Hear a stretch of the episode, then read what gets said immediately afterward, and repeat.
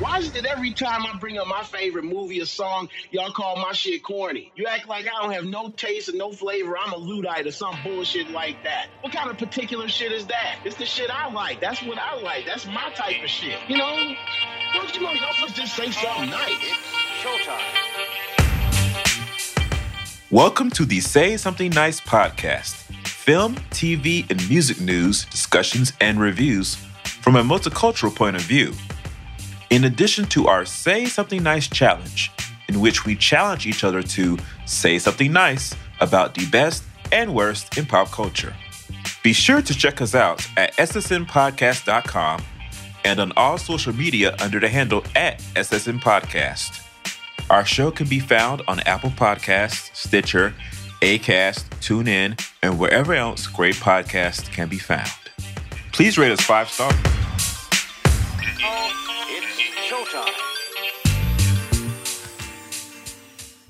Hello, everybody, and welcome to the Say Something Nice podcast. Booyah!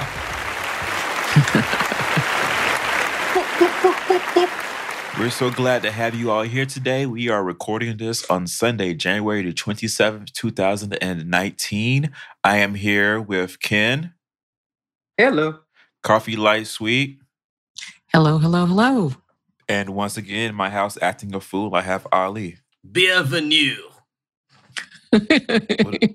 What language is that? That's French. I think that's said, French. I said welcome. Okay, thank you.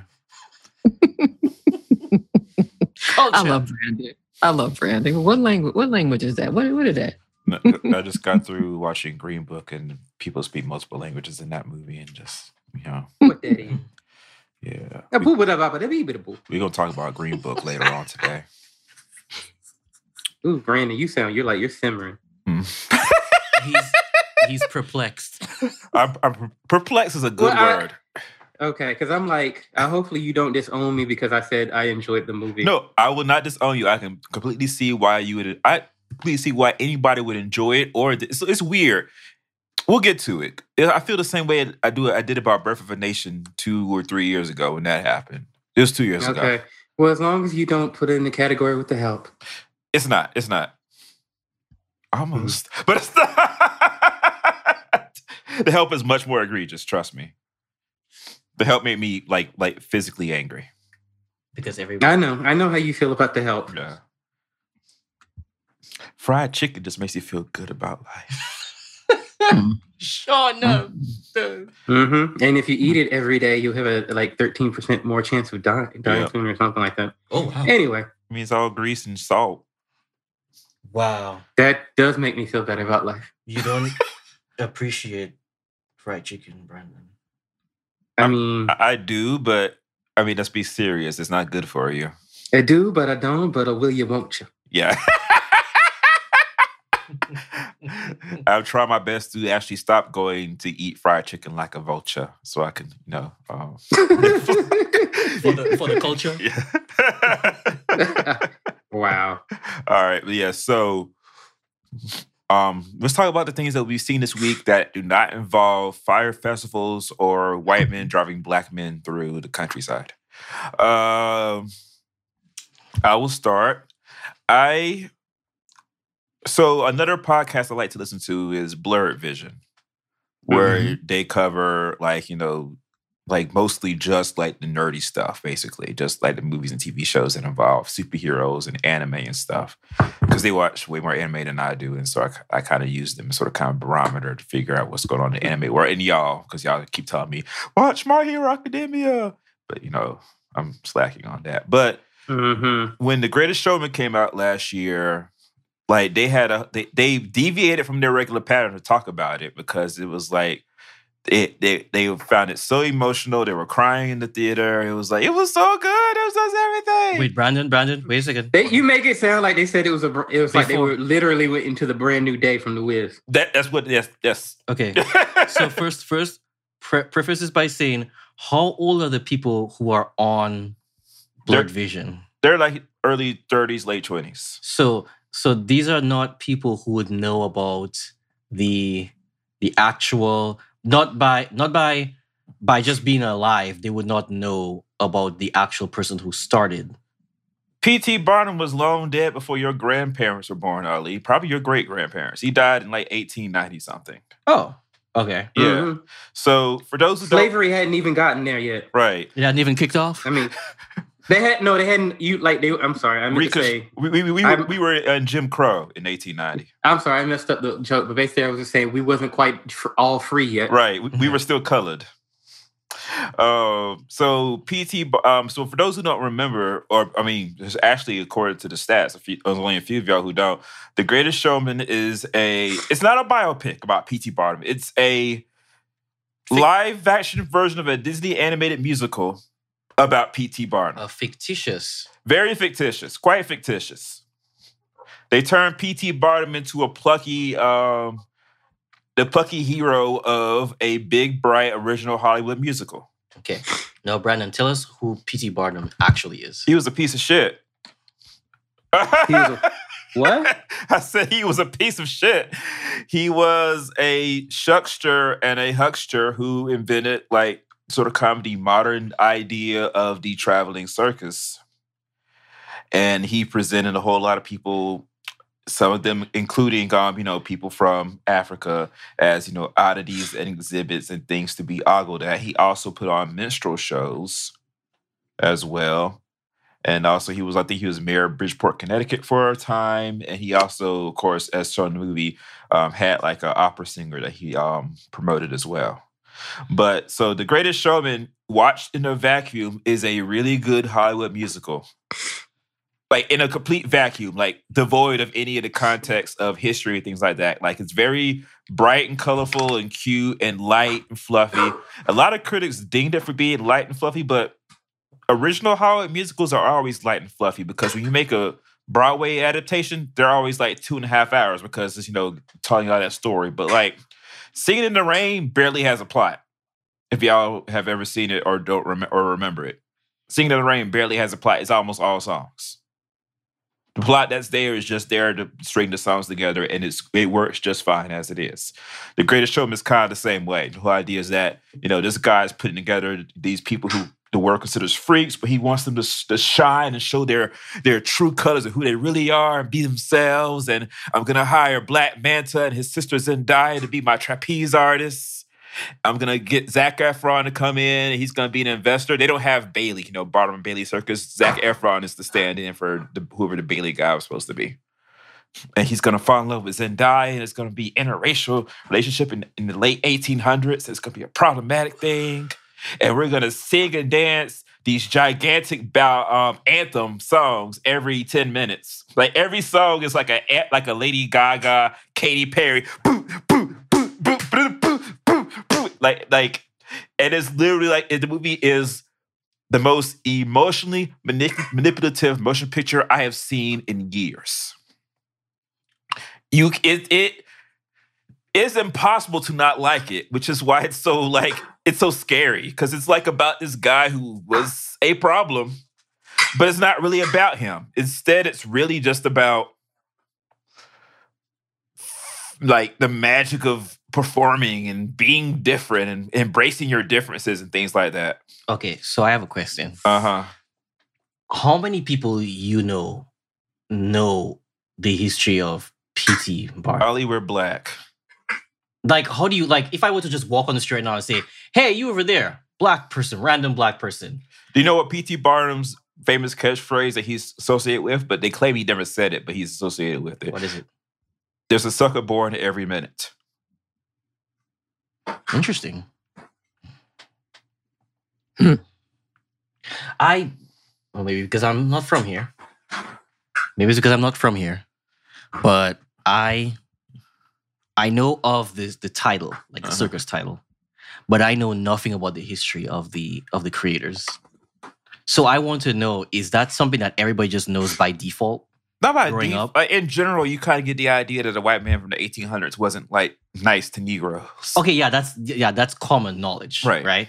But I mean, I'm saying like specifically, maybe not, do but, people but know about the history of this? maybe not, but but you know, still like that's why people had problems with it when it came out, and it's weird to kind of watch it. It's weird to kind of watch it in that context, but you know, if you're like you know um, random soccer mom white woman and you turn it on, it's it's gonna it's gonna sweep you away. Right. And which So- is which is why the soundtrack apparently was the number one top selling album in the US and the UK last year. Well, that's what I was saying. I have a feeling that this is the kind of movie, Brandon, that will definitely like because of how nobody really Knows the real story. knows the real story. It's a perfect one to just slip under the radar yeah. and just sort of market it as this is a feel good movie about celebrating the differences amongst people. They legit could have changed the name PT Barnum and still had the same motion picture. So, like- gotten lot, uh, getting over a lot better. so here's the other thing too. Like when I remember the the trailer came out for this, Mm-hmm. I didn't even know it was about him. All I just saw was it looks like this guy who's down on his luck Uh huh. and he's trying to make a circus. And that's it. I'm going to move your microphone so that you can look at it because you keep trying to look at me. That's all I know. That's Yeah. all I know. It's just he's he's trying to make a circus or he's trying to trying to make some kind of like a a, a visual exhibit or exhibition show, Uh huh. right? And I get the feeling that this sort of makes me feel like as if this is going to be the origins of what a modern day circus is like. Yes. And then what I get also from the, the trailer, the shots in the trailer are these people seem to all be um, displaying different what what at the time they would call oddities, Uh huh. and that somehow throughout the events in the movie they will come to appreciate and celebrate tho- those oddities in themselves, and thus becoming fuller, more complete people. That's a bit too much story for this picture, but yeah, that's the general idea. Well, that's what it sounds they- like. they- the, the trailer. Remember the trailer. They, they want to infer that, but they don't ever say that. Like it in the movie, it's sort of kind of they don't have time for that. But that's songs. but remember remember that's the trailer. Right. And trailers oftentimes do that to us anyway. right, So that's what I got from the trailer.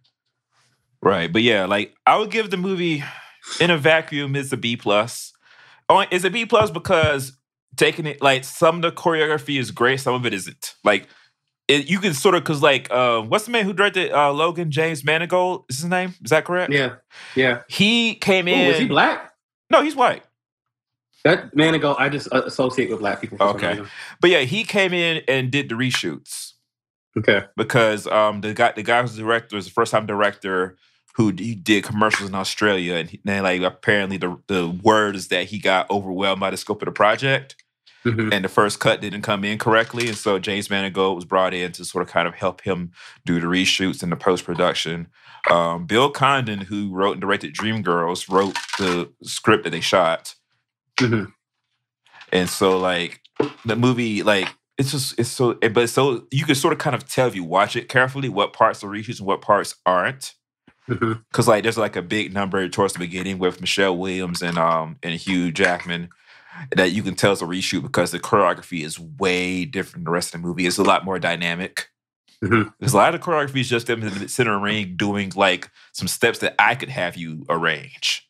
And I'm like, I don't and like then you can tell it's a first time director because like some of the shots aren't chosen correctly, things like that. But the average by the top the things I'm complaining about, the average target audience for this this movie, like the soccer mom white woman, she's bawling her eyes out at this point anyway. So it doesn't matter. The movie made so much fucking money. It's still Mhm. selling uh records right now. Uh, Hugh Jackman is currently on tour singing all the songs from the damn movie. In What was the person. lead song? Um, the biggest song is "This Is Me," which he doesn't sing. It's sung by uh, what's the lady named though who plays the bearded woman. Um, Who also has a black name? yeah, well, she's also not white. She's um um half Oh. Mari. Oh, Oh yeah, yeah, yeah. Because I was like, she could really sing for a white woman. And I looked up, oh, she ain't white. uh, her name is. Why don't they put her in the in the thing on the side? Kia It's like- Keala Settle. Mhm. okay. That's definitely a black ass name. Um, but yeah, like, um, but it's a very enjoyable movie in a vacuum. You just have to forget about the fact that P.T. Barnum is a terrible person in real life and just enjoy bright songs and dance. Okay. Mm. But again, And you mean like we do every day, Pinky? Like, like, like, yes, like Pocahontas, like Disney's Pocahontas. It's Right. kind of like that. so that's what I was saying. Like Yeah. that is something that I can see people feeling probably off the bat yeah, because Mhm. everybody knows that. But P.T. Barnum, right. like that's not a name you just hear casually every day. Right. Yeah. right? So it's easy to just slip this under the radar. and I'm, I, I'm no, I'm going to ask you another question. Mm-hmm. So our demographic, um, black, Uh huh. 30s to 40s. Uh huh. Is this something that you can market to that demographic? If you like music, if you like movie musicals, you'll like you'll like this. It's a well done movie musical, Okay. And I mean movie musical like Singing in the Rain, Sound of Music, that sort of thing. Okay. Like um yeah. So besides that, have I seen anything else? Did I cut? I watched Riverdale because I'm still um re- reviewing emoji for TV Movie Mistress. Riverdale's off the goddamn rails, but it Hmm. wants to be there. Oh, I, I saw the I saw the trailers for the upcoming episodes, and I was like, "What?" Not as playing Happened. hopscotch across the shark. Yeah. It's yeah, it's, it, literally, it literally is. It's like whoo, whoo, whoo, one foot at a time. Like it's insane. Like you know, like they have like this board game, Gryphons and Gargoyles, that sort of kind of having the kids kill themselves.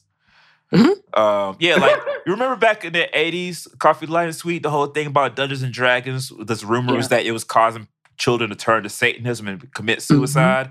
I remember. Riverdale is using that as the main central plot for its season three. Oh no. So you have Gryphons and Gargoyles. They're a D&D stand-in. Like the Mm. kids are addicted to it and playing it, and they're um, drinking um, cyanide at certain points in the game when they're told to.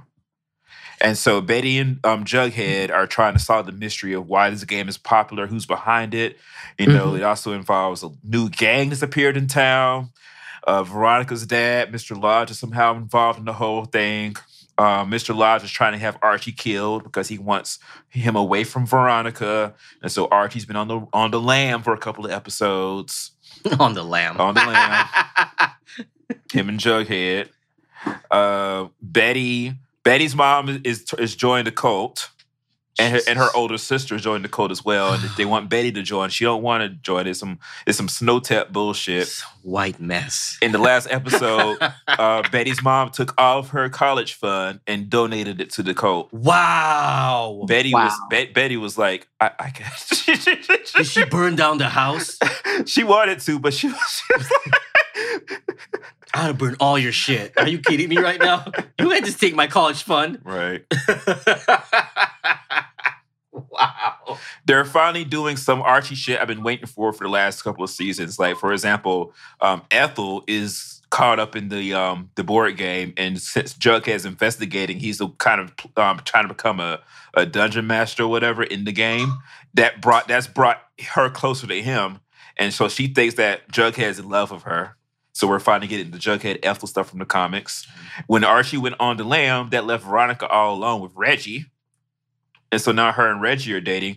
And Charles Melton and Kemi Mendes are also dating in real life. And they're all over each other's IG now. So all so basically so basically the chemistry you see on screen is real. is real chemistry. Yeah. It's like the Riverdale kids can't help but date each other because um, Lili Reinhart, who dates Betty, is dating Cole Sprouse. Brady Bunch.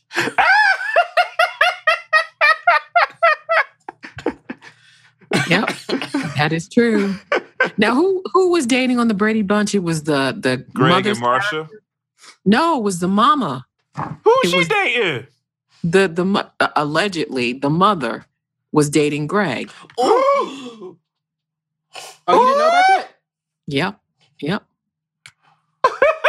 hmm Y'all can't see us, but we both are sitting here clutching our pearls. They even made fun of it on the MTV Movie Awards in the 90s.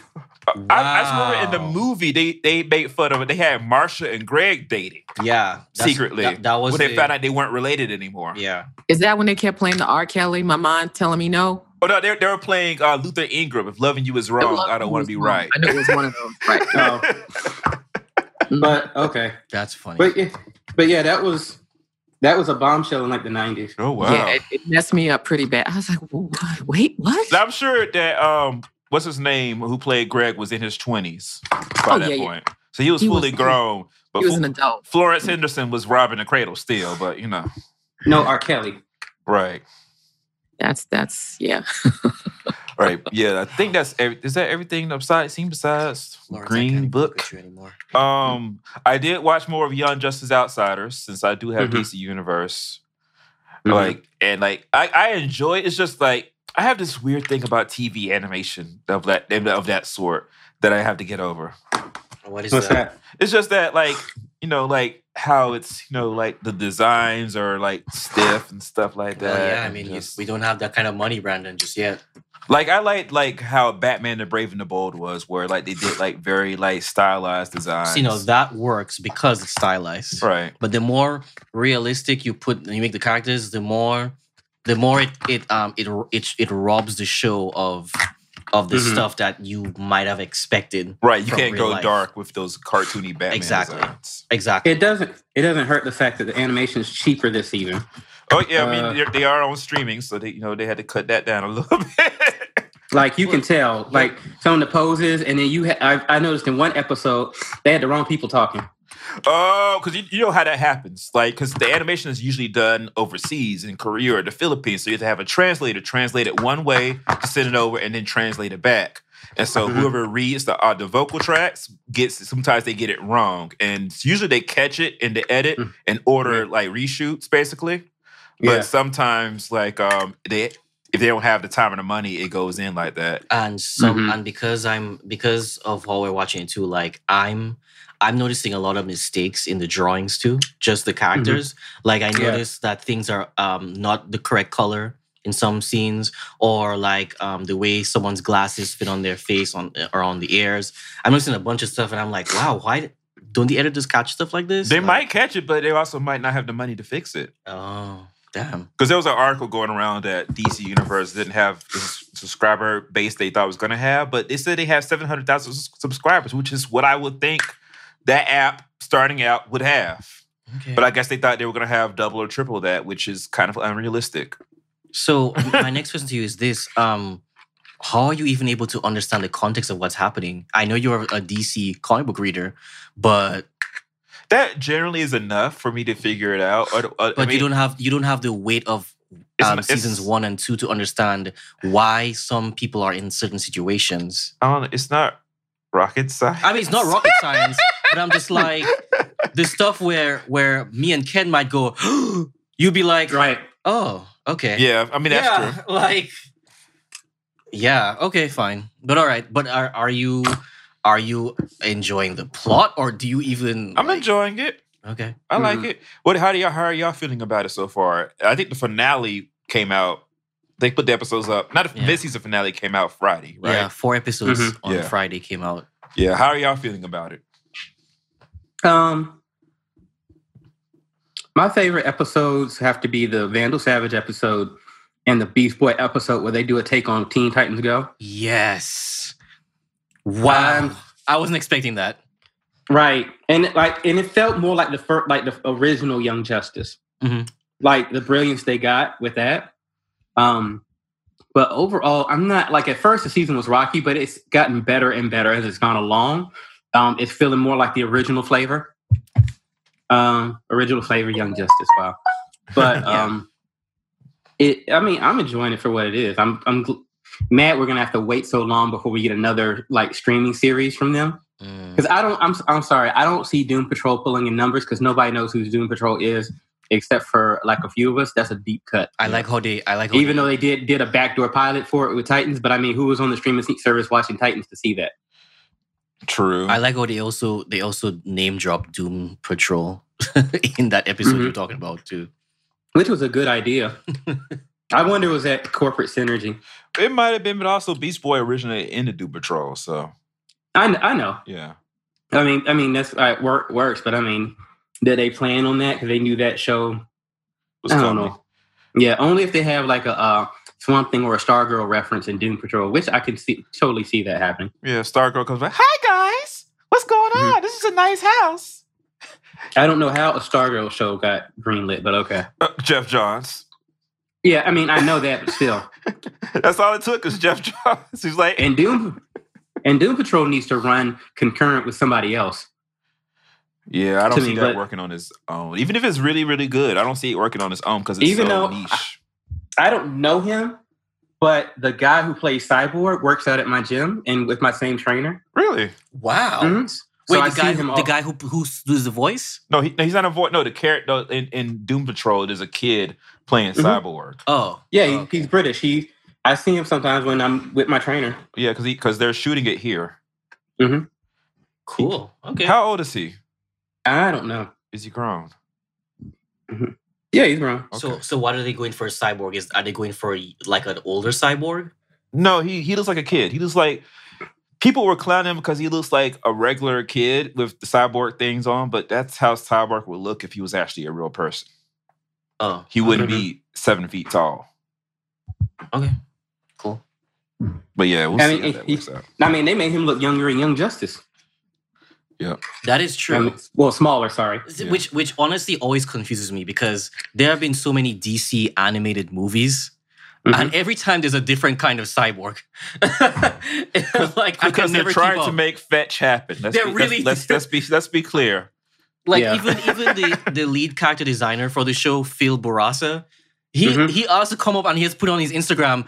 Here's another redesign of Cyborg, and I'm like, bruh, I can't keep up. I don't know which is which is like which is, is there supposed to be a canon here or It- It also doesn't help that the character was, you know, designed in the 80s when technology was different. Oh, Right. okay.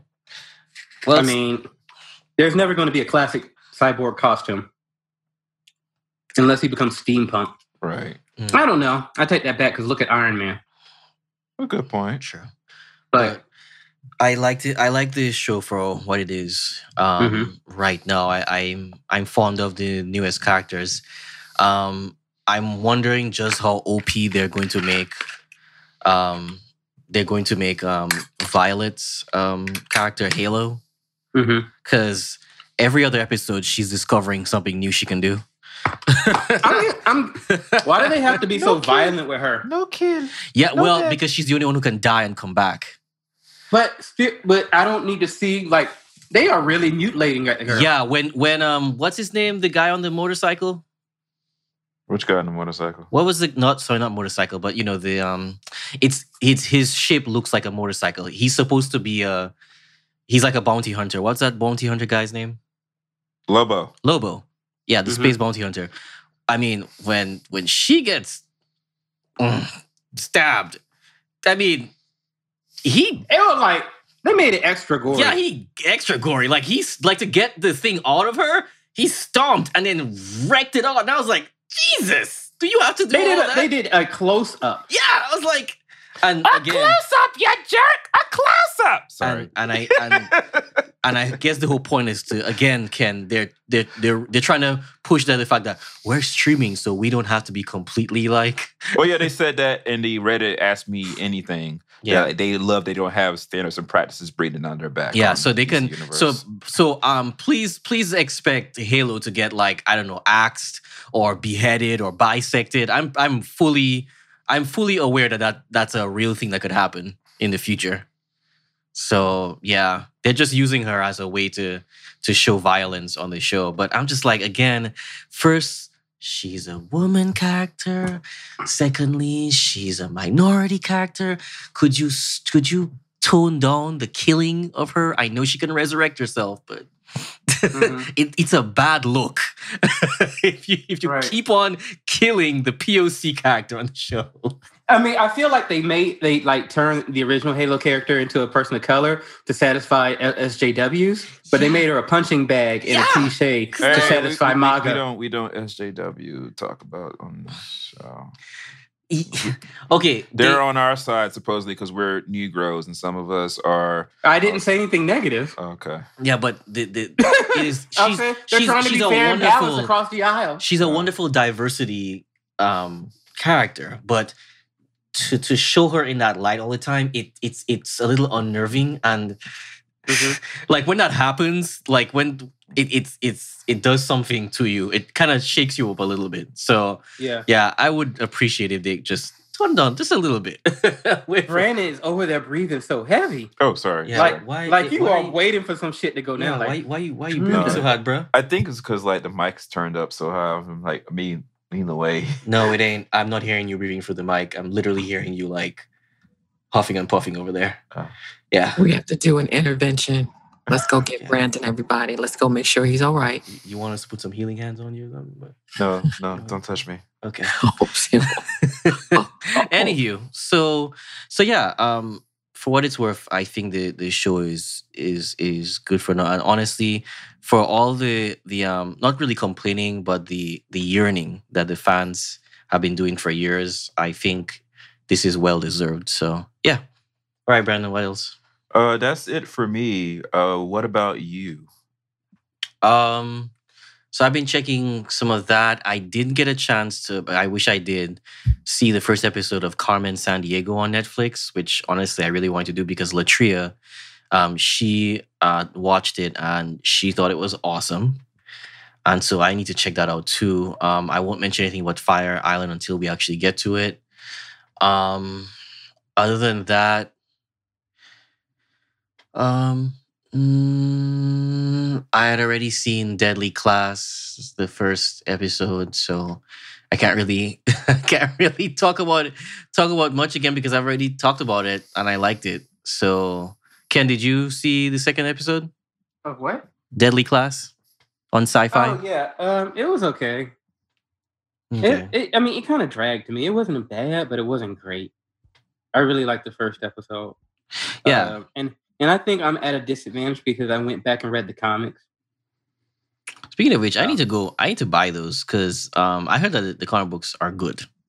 They are. So I will have to go ahead and buy that and just read up on it because I don't have time to wait week by week.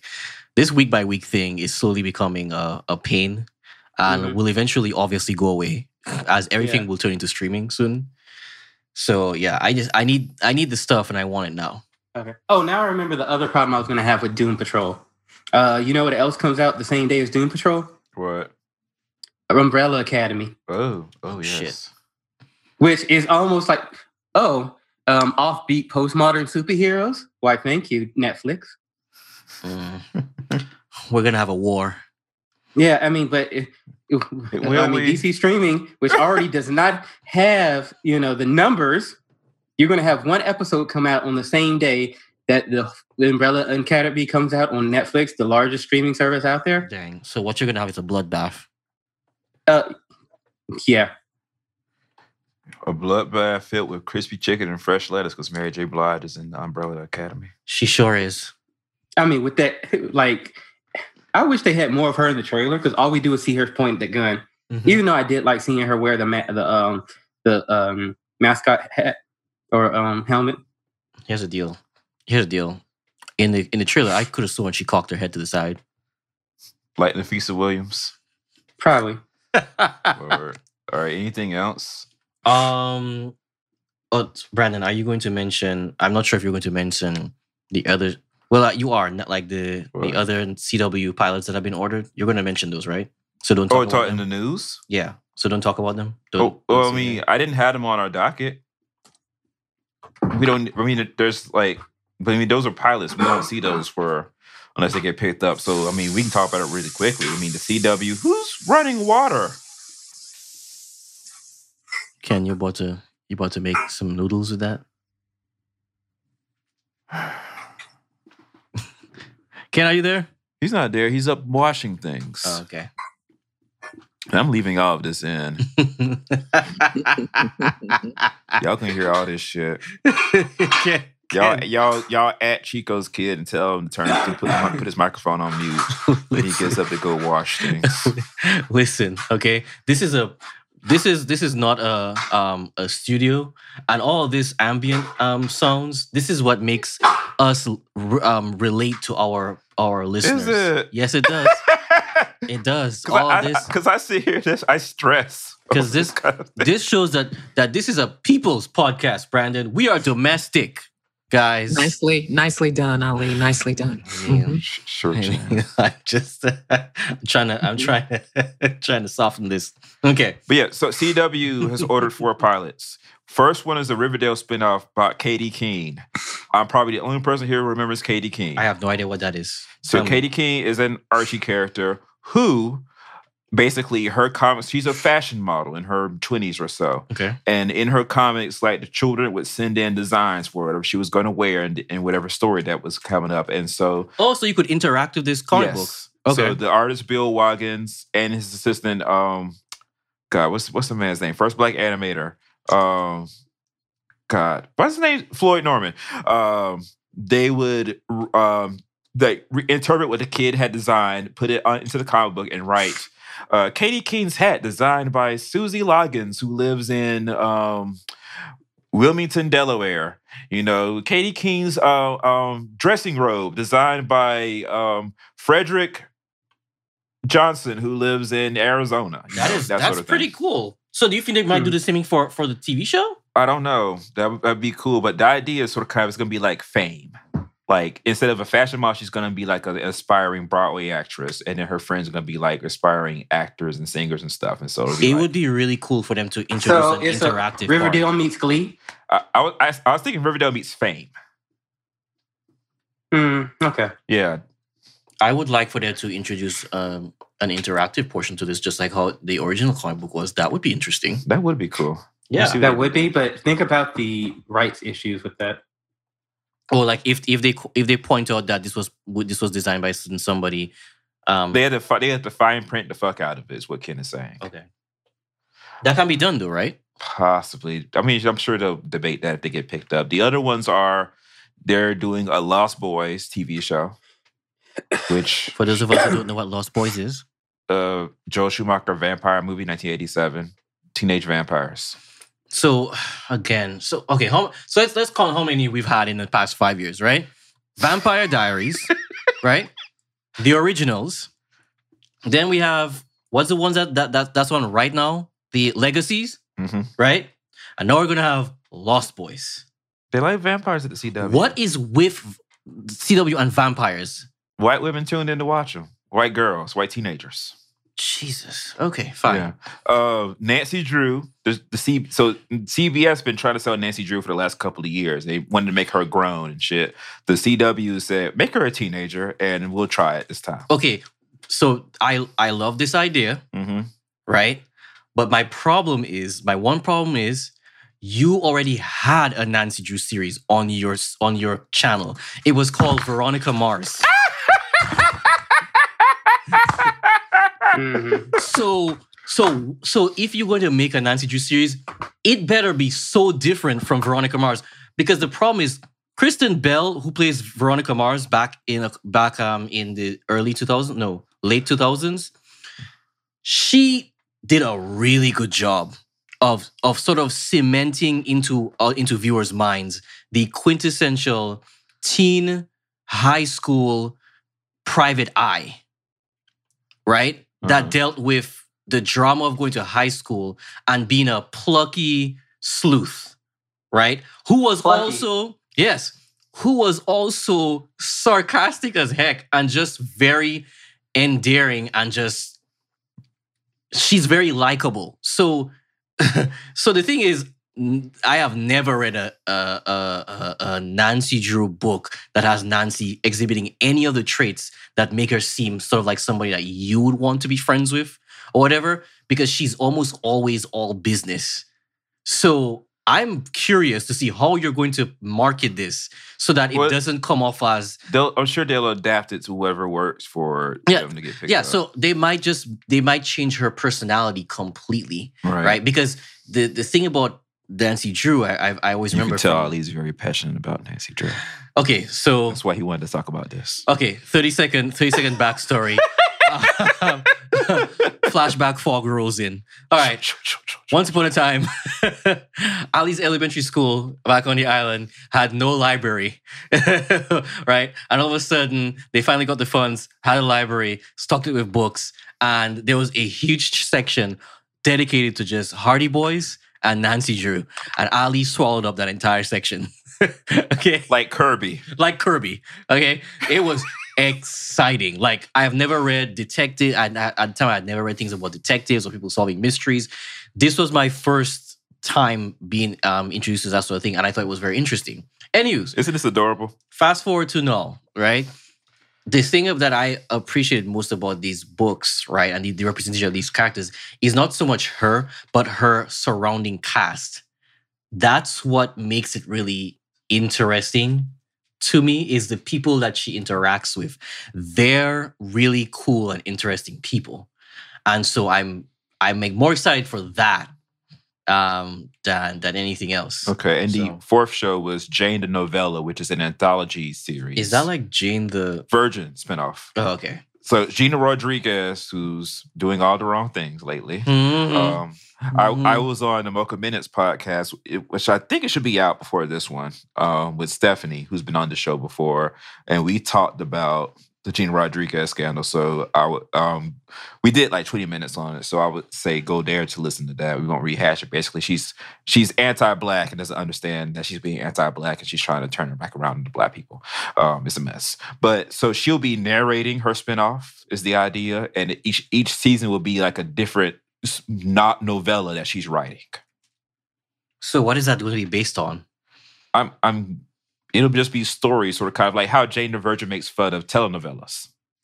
It'll be like this is making fun of telenovelas, but each uh, each season will be its own com- Oh, so contained it's- story. Okay, so it's nothing to do with her life. She's right. just she's writing these. Oh, okay. All right. Okay. Okay. I get it. I get it. All right. Cool. All right. All right. That might be interesting. All right, okay. If she don't put her foot in the mouth first. Okay. All right. Uh, Ken, what have you been watching? Um, well, I've still been watching Game of Thrones. Okay. Uh, I'm not going to talk about that. I want to wait on um, Latria. Latria to catch up. right. But I've also like I needed uh, a bit of a palate cleanser after all that serious drama of Game of Thrones. So I watched Tidying Up with Marie Co- Kondo. Bruh. Bruh. Yes. People have been talking about this. What is this show about? And I assume I need to watch it. Um, it's basically Yes, a you do. Japanese woman comes in and shows people how to decolor their homes. Yes, I do. Mm. they can't see you looking at me all sassily over the radio. Hmm. But it, I mean, it's like Continue, it- Ken. It's like an HGTV show basically for Netflix, so they have a variety of programming. But I enjoy for what it was. It's like I wanted something I could put on in the background, kind of halfway pay attention to, halfway clean my own damn house. Um, Does it shame you, You in know- the cleaning like hoarders used to shame me in the cleaning? Brandon, quit telling on yourself. This guy. this guy. oh boy. but um, wow, it doesn't shame you as much as it talks you through the process. Mhm. And it's like I think her things to start first. You start with clothes. You put all your clothes, everything you own on the bed, and you get rid of anything that doesn't bring you joy.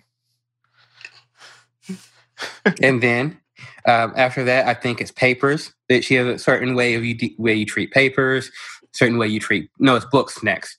Books, certain way you treat books, certain way you treat papers, and then um, the rest is like cleaning your kitchen, living room, garage, and all that other stuff. And finally, sentimental items. So, So, you kind of build up to that. So basically, Asian Mary Poppins. I was literally about to be like, Is- in every job that must be done, there is an element of fun. You find the fun and snap. The job's a game. But the, the thing is, she doesn't give you that much. She's very much like, I'm just a presence in your house. I tell you what to do. You, you know, I'm going to leave you to your own devices to get it done. I come back and yay. Now let's say blessings to the house and the spirit of the house for protecting us. Can say no more. I'm going to force a certain somebody to watch this show. Ain't this about a bitch? I think, I think they should be, just do season two in Atlanta.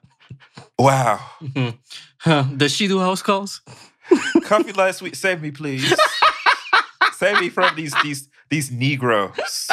Brandon, you were over here talking. You what? do you you were volunteering as tribute I- at first. What are you talking about? I, I, Ken, have I mentioned anybody's name yet? Because I don't think I have. Mm-mm. But um, I've also watched. I watched this week's episode of Black Lightning. I believe it was okay. Oh, Lord. I saw it too. Um, I mean, it.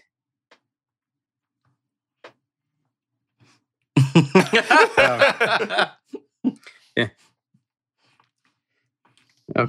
What else did I watch? Oh, I watched the Lego Movie. oh, the first one? Everything is awesome. Not the. Le- oh, sorry, the Batman Lego movie. Uh, oh, everything is even more awesome. That movie is good as fuck.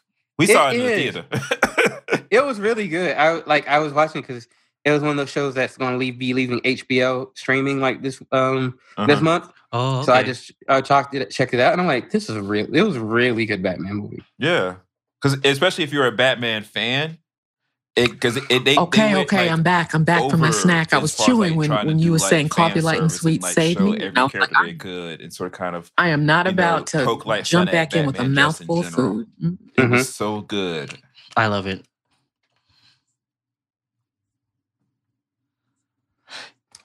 No, Sorta. Well, I mean, Sorta? Lord and Chris Miller. I'm sure they're executive producers on Lego Batman. I'm sure because it's, it's a sequel to the Lego movie, and they did Lego movie themselves. They produced uh Spider-Man into the Spider Verse.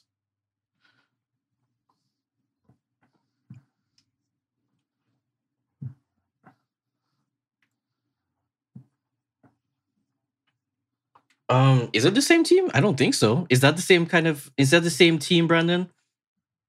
It's, it- it's not the same team because because um Lego was, Lego movies wasn't Warner this the same the team that Spider-Verse did Spider Man, Right. uh, Ver- but Spider Phil Verse? Lord and Same Chris team. Miller oversaw them all. Right. Okay. Yeah. Right. Uh, Yeah. okay. Yeah, but just um Mm. beautiful, beautiful movie. I remember Mm. watching it in the theater and I I was just I was so into it. No, I mean the I same. Uh, uh, uh, how do you say Mhm. the, That's why the anime animation the- team or the the graphics next team or the people movie, that put Lego it together? That's not second the same team that did Spider Verse. That should be coming out in is it a couple of weeks or so? Uh, two weeks. Two weeks. Okay. Okay, I could. Yeah. Yep. All right. Uh, Uh, coffee light sweet. What have you been watching? Okay, Yes. so there's a little bit of them sprinkled in there. Okay, okay, okay. Mm-hmm.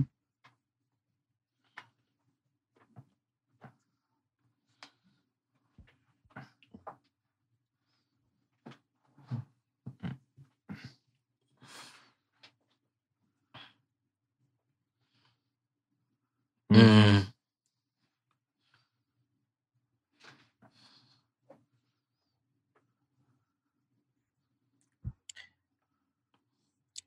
Mm-hmm. Well, I have two concerns. Can you guys hear me okay? You can hear me okay? Yeah.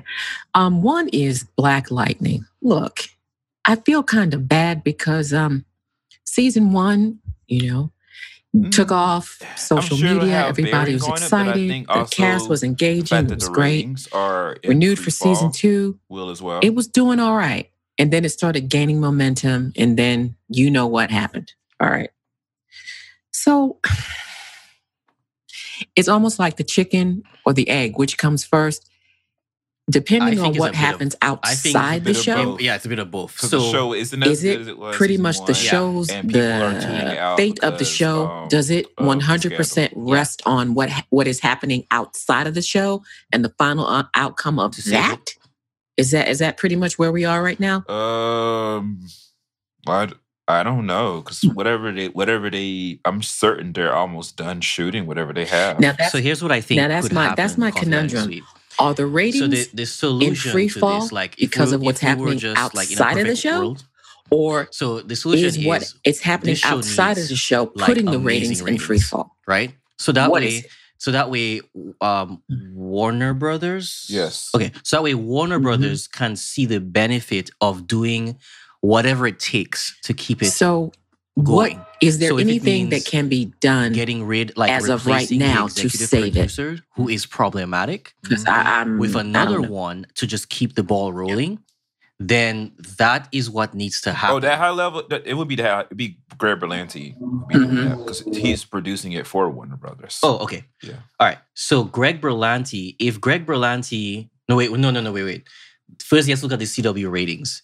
If the CW ratings right gets like a huge jump all of a sudden, and the show is doing really well, then Greg Berlanti, right, hmm will then be able to um to basically propose or or he would have a um a substantial enough evidence to show that hey Warner Brothers you really should do what it takes to keep this show running. Please allow me to find a replacement you know team to spare to um you know to do the show That's what I think. That is what would happen in a perfect world.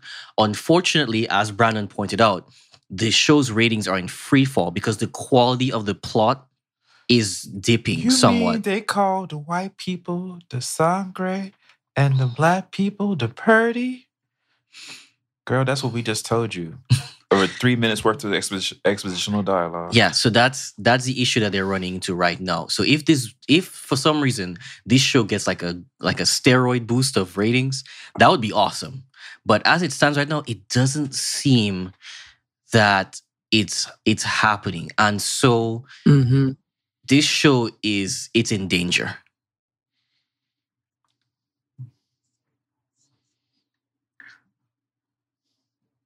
Can social media create money out of People, because people have to watch it. It's the because only that's the pr- that's it. the other thing too. It's like we're not going because that we don't want um no no studio no no channel wants like uh um the no channel wants to be looking at a couch pretty much you need you need eyeballs and eyeballs will- is what's gonna make your make your show money and your right. Right, right. So that's the problem is that if social media, if whatever you're if whatever you're proposing on social media, if it's somehow I'm really concerned able to about it. Can it be don't know, saved by a social media, and, um, you know, and hail mary? for the loss of money, then sure.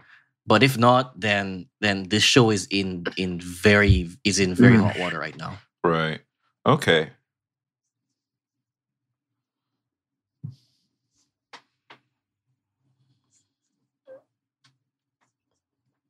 Yeah.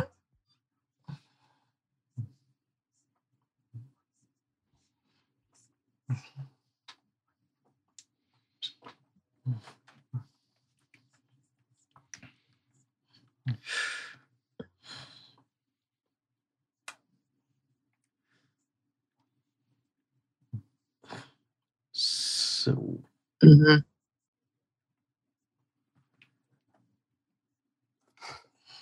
Because we've seen we've seen situations where the fans or you know folk that love the show have uh, besieged, if you will, they're Oh, my totally Sunday school roots, oh, I Mhm. gone to the powers that be via social media to say, you know, we want a season X, you know, Mhm. save show blank, you know, and, and, and, and, the talking to a whole friend of mine posse of folks just sort of like, storm um, the gates His career of you know like various this. high-powered individuals, we you know, just, within the um, show, recognizing the storm their social media to say we want the show to, like this, you know, survive the cut. It, it pretty much Doesn't mean it's going to um, happen, but it lets it- the studio know that yes, you the know, people do care about the fate of this show.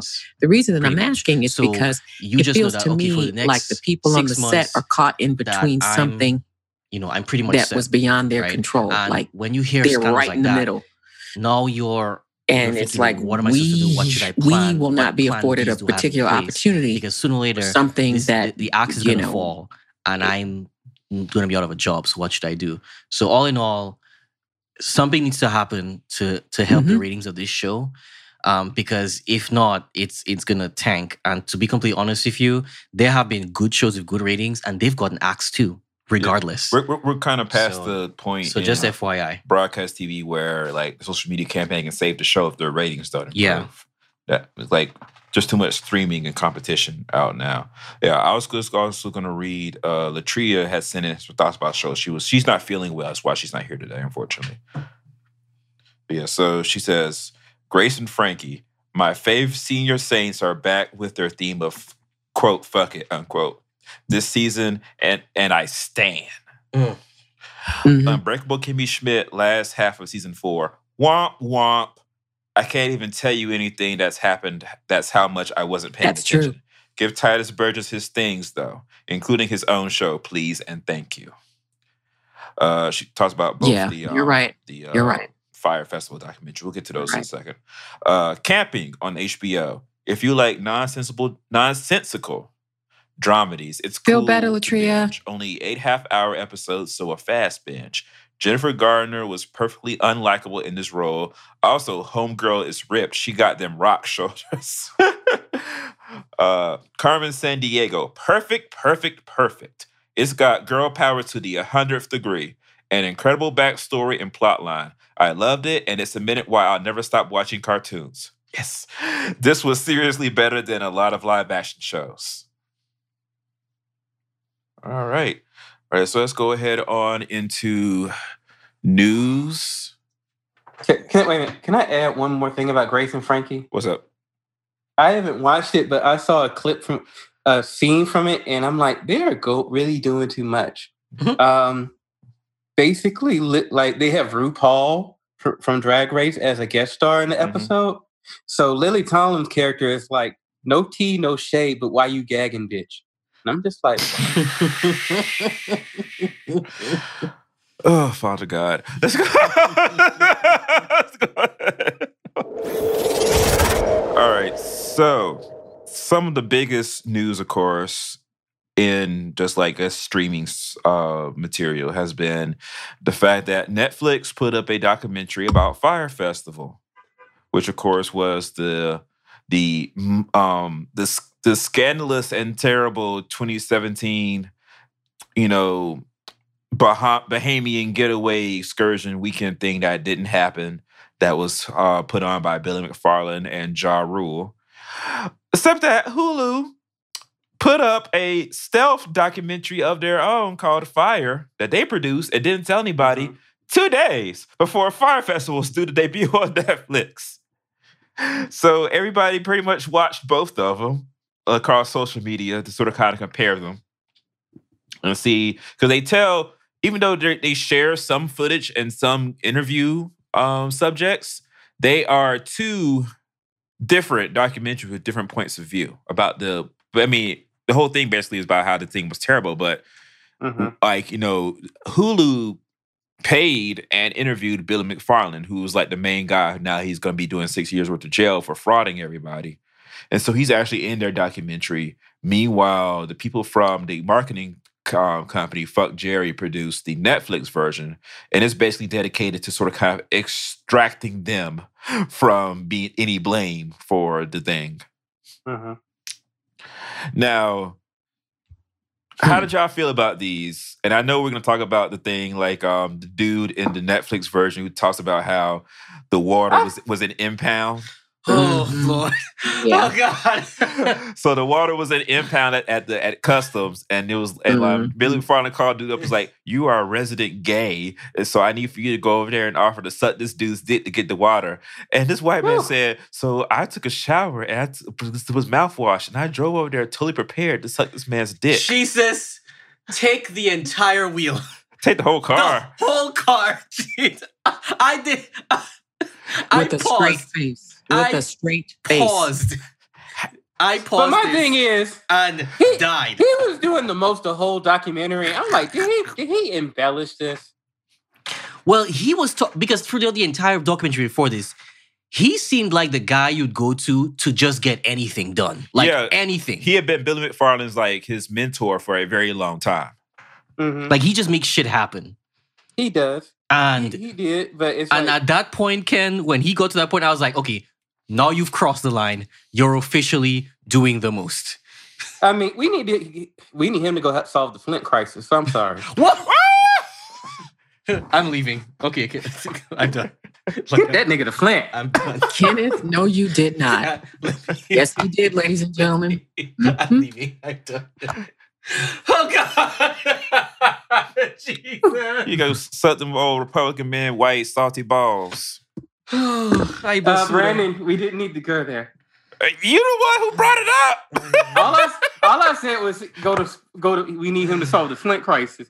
You didn't want going into graphic detail. I'm trying to illustrate what what happened. We don't. We don't. We. I didn't need that illustration. All right. I- But we are yeah. not, this, this is not a children's story. Oh Lord. Okay. No, R. Kelly. Um, Oh, but yeah. So the documentaries were both like the whole thing was insane. Uh, shout out to the Instagram. So like, I love how it sort of kind of broke down the whole Instagram model influencer culture. Mhm. People who Mhm. get paid by brands to stealthily promote things, and that's why they started adding that hashtag ad tag shit to their stuff now after this whole thing because they they basically use all these people like a marketing team to convince kids, you know, that this is the cool thing to do. Mhm. And I, I hate it. I love both loved and hated how that one Instagram um um influencer, she was one of the people that actually get a villa. She's in there twirling and shit in the villa. Meanwhile, people are outside. we felt bad tents. about it too. Yeah.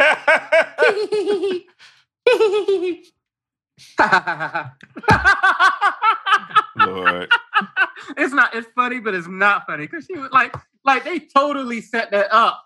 Like they, I, I bet you she didn't even laugh at that point. They just like took that from later on in the episodes. yeah, we were one of the ones who had to feel a. Oh, you're so funny, Mr. Producer Man. Hee hee hee hee. Cut it. Um, The poor, st- yeah. the poor black lady who ran that restaurant, and where they Yes. they ran her out, Oh out of business God. almost. I was so Yeah. I felt for her the most. I really did. Yeah, she was like, I had to pay this. mo- out of my- I know these people. I live here. I had to That's pay them this money. Yeah, and she had to pay them out of her pocket in the end. Right. Yeah, They like worked. fifty thousand dollars out of her own pocket. Jesus Christ. She was like, I don't even like talking about this. yeah, and you could still she like, was she was near got tears. upset. Yeah, she was near tears. If they had I- if they had left the footage, they had left the recording on for a little longer, she would have straight up cried on screen. Uh, nah, she's she's a tough. She looked like a tough. Oh, broad. sh- like she is strong Caribbean She, black she woman. might have been hurt, but you ain't gonna see her. You- You're not gonna see it. Um, she was hurt, but uh, I fell for it. And then the black man who's like, I had to get out of here. Yeah. Oh Yeah, they were coming to my house. Of course. Them folks knocking Because on he was door. the he was like the foreman, Yeah. right? Who was the one white man who who uh who um hid and then jumped in the back of a truck? No, he's, he's the same guy who who um who was on them dick. The- the- Oh yeah, yeah, yeah. You wanna know what? the, the same one who who's gonna who's gonna get go get the water. Him. Yeah, the same guy. he- you you sounded like Cookie Tookie for a minute. Kim, Kim, Kim was on on um, on uh, online talking about he escaped like the Underground Railroad. what? the white man who jumped, he jumped in the back of a truck to get away Oh, from yeah, yeah, yeah, yeah. people looking for him yeah, on the island. first he hid in a closet, and then of course, he hid in the closet. Had to do it. Ah, sorry. why, why low hanging fruit, Brandon? I know, but then he jumped in the back of a truck like like Rosalie in the season finale of oh, Underground, I season one. Right? I hate. I know. I'm, I'm done. I'm done. I'm done. Put your headphones back on. I can't But my this. thing is- I can't do But- this. But you know the whole like this. I'm sorry, but you know the ridiculousness of this of it to me. He switched clothes. You still white? I mean, Are you encouraging blackface, Oh, Ken? Shit. Can can he stay like Thor in Ragnarok? Like I can still see I can still see your face. Not, Not when if I do this. And he covered his mouth. it, it was like he did all this stealth shit, and you know the locals were just like crazy white man. Crazy white man, what you do? I love the dude in the Netflix. I will suck your one. dick to get out of here. It's no need, no need. Just go. Just go. Yeah, he was on- when he was like talking about when he was being interviewed and they had him in the end credits and Billy actually called him while he was in the chair. yeah. It's Billy. How you doing, Hi, man? I'm and the then he was all that, and it was it was kind of like when you when somebody call you, like you know how um one of your like your cousin will call you when you at like a family gathering, Mhm. and they trying to ask you who all over there, but don't let them know you on the phone with you. but you be all out and then you mess it up. Mhm. Oh, sorry. Who all over there? Lord. Uh, but man, this whole thing was such a clusterfuck. And Ja Rule trying to worm his way out of it. I love they included that Drink Champs footage of him Mhm. when he got drunk and admitted it was all his idea. Billy McFarland got to be the first and probably only white man to never snitch on his black partner. Because there's no way he should be in jail and Ja Rule shouldn't be. Mm. When they when but the thing is, the recording. Remember when Ja Rule probably got some folks that'll come to his door. Mm. It's murder. It's murder. Ooh. But I thought one that from I here. thought that Ja Rule's pa- part was that he was just the money. He was just the money. Uh, no, he was just he Mm-mm. wasn't the, he didn't put any money in. He was just, he was, He was a part the quote unquote division, but Yeah. pretty much he was a brand ambassador. He was okay. That's what I meant. Like his face, like his reputation pushed it, Yeah. Right. pushed it. when he, Yeah, when, yeah, change. it helped. when they were having it's that kinda like- conference call in the in the boardroom and Ja Rule's voice came over from um in the conference phone talking about how you know here's how we have to spin this Mhm. and, and he was just when Ja Rule was like no um no somebody said that it was that they were that clearly they were lying or this is this is um fraud Ja Rule when he said fraud is a strong word I was like Ja, are you hearing yourself right now? Like, bro, you're on a recording. he was like, it's more like a, and he and he used another word to soften it. Embellishment. Embellishment. Oh my, something like that. And I was just like, wow. I mean, the the, the What I- length, the length. what I can't- go. What I can't understand is when something seems too good to be true, Mhm. don't you take a step back?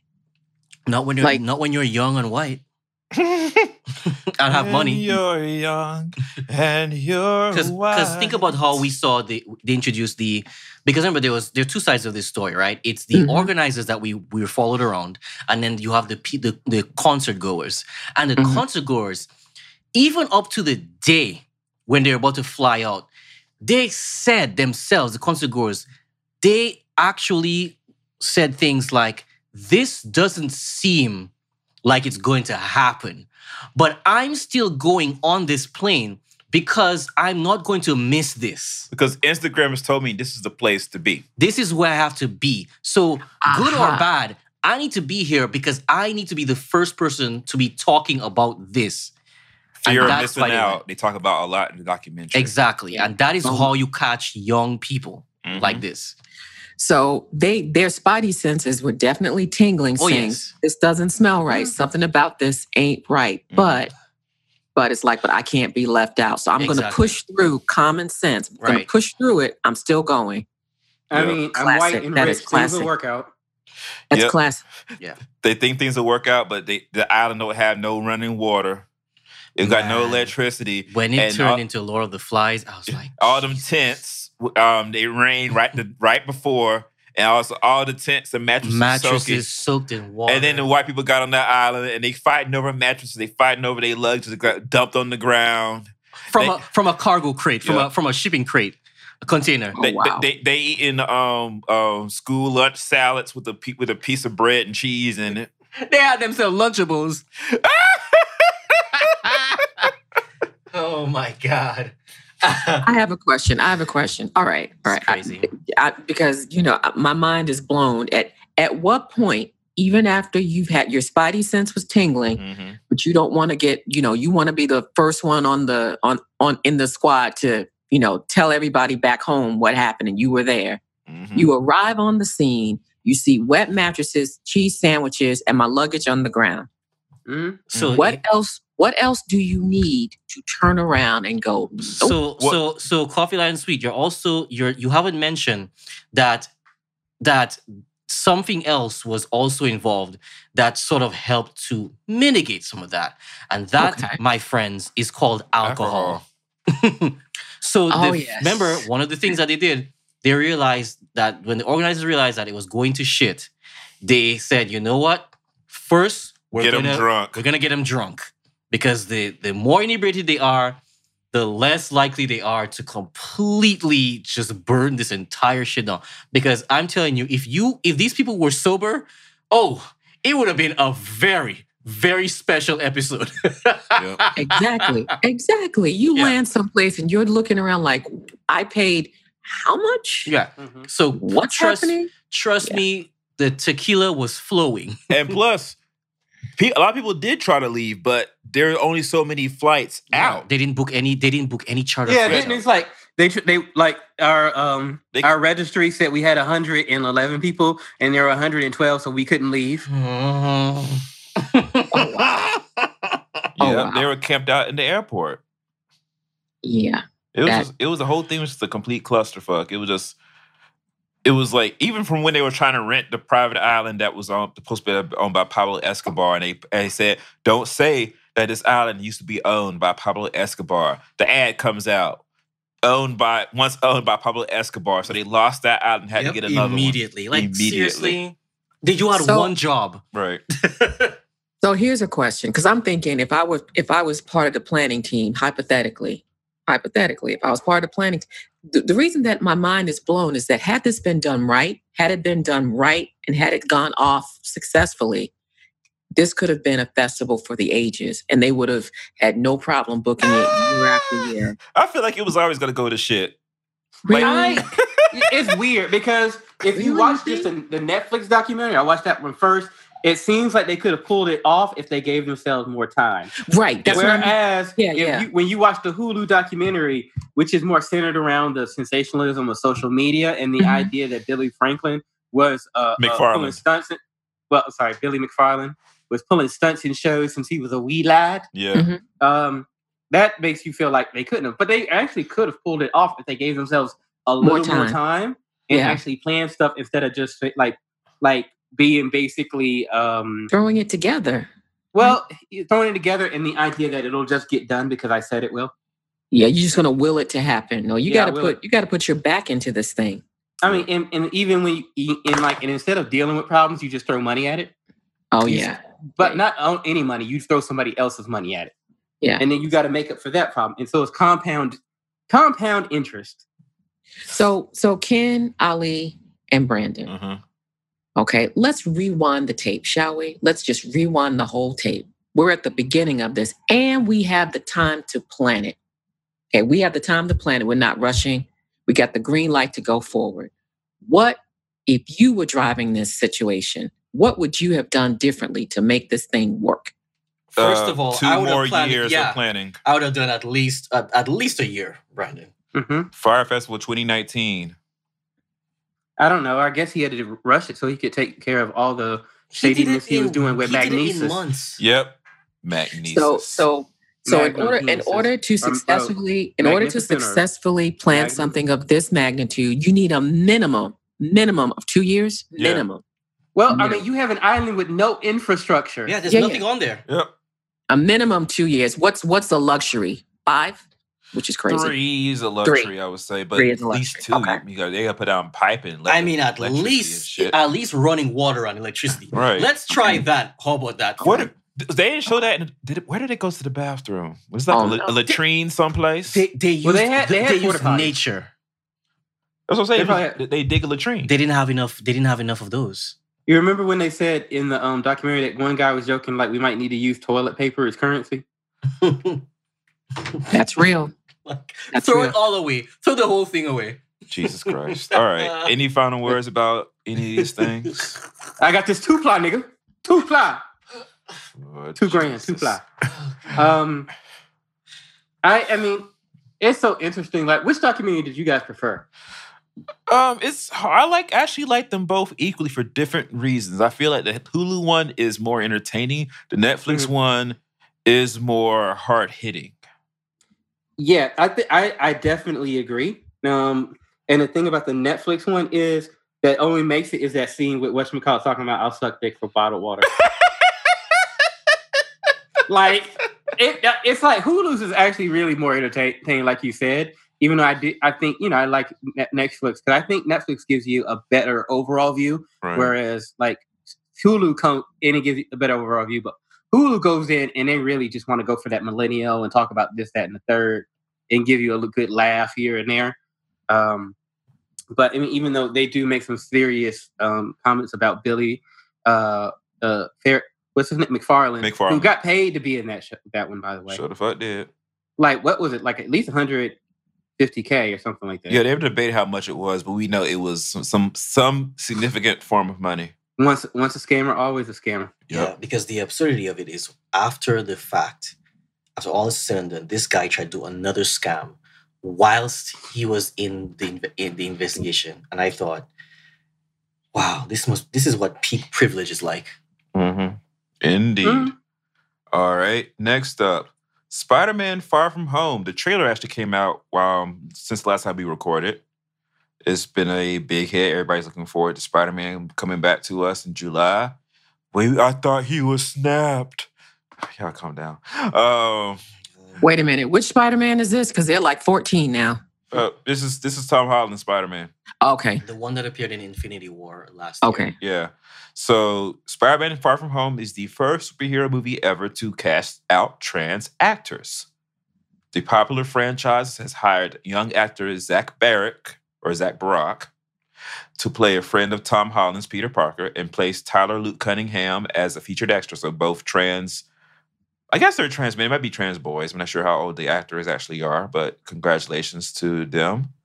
And it's great for Marvel Studios continuing their march towards diversifying the superhero genre, which is really good. Uh, next up, Sony Music has decided all of a sudden to drop R. Kelly. I'm sure that decision had a lot to do with the fact that one of the interns who used to work for Jive Records, which Sony now owns, says that R. Kelly, she might have worked for Epic. It might have after like some of the mergers happened. But she says that R. Kelly uh, sexually assaulted her when she was 16 because she was a high school intern. Okay. Oh no. Oh no. How deep does this rabbit hole run? So every every woman my age that I know or know somebody from Chicago has an R. Kelly story. If it wasn't them, it was their friend or friends, plural. Crazy. That's crazy.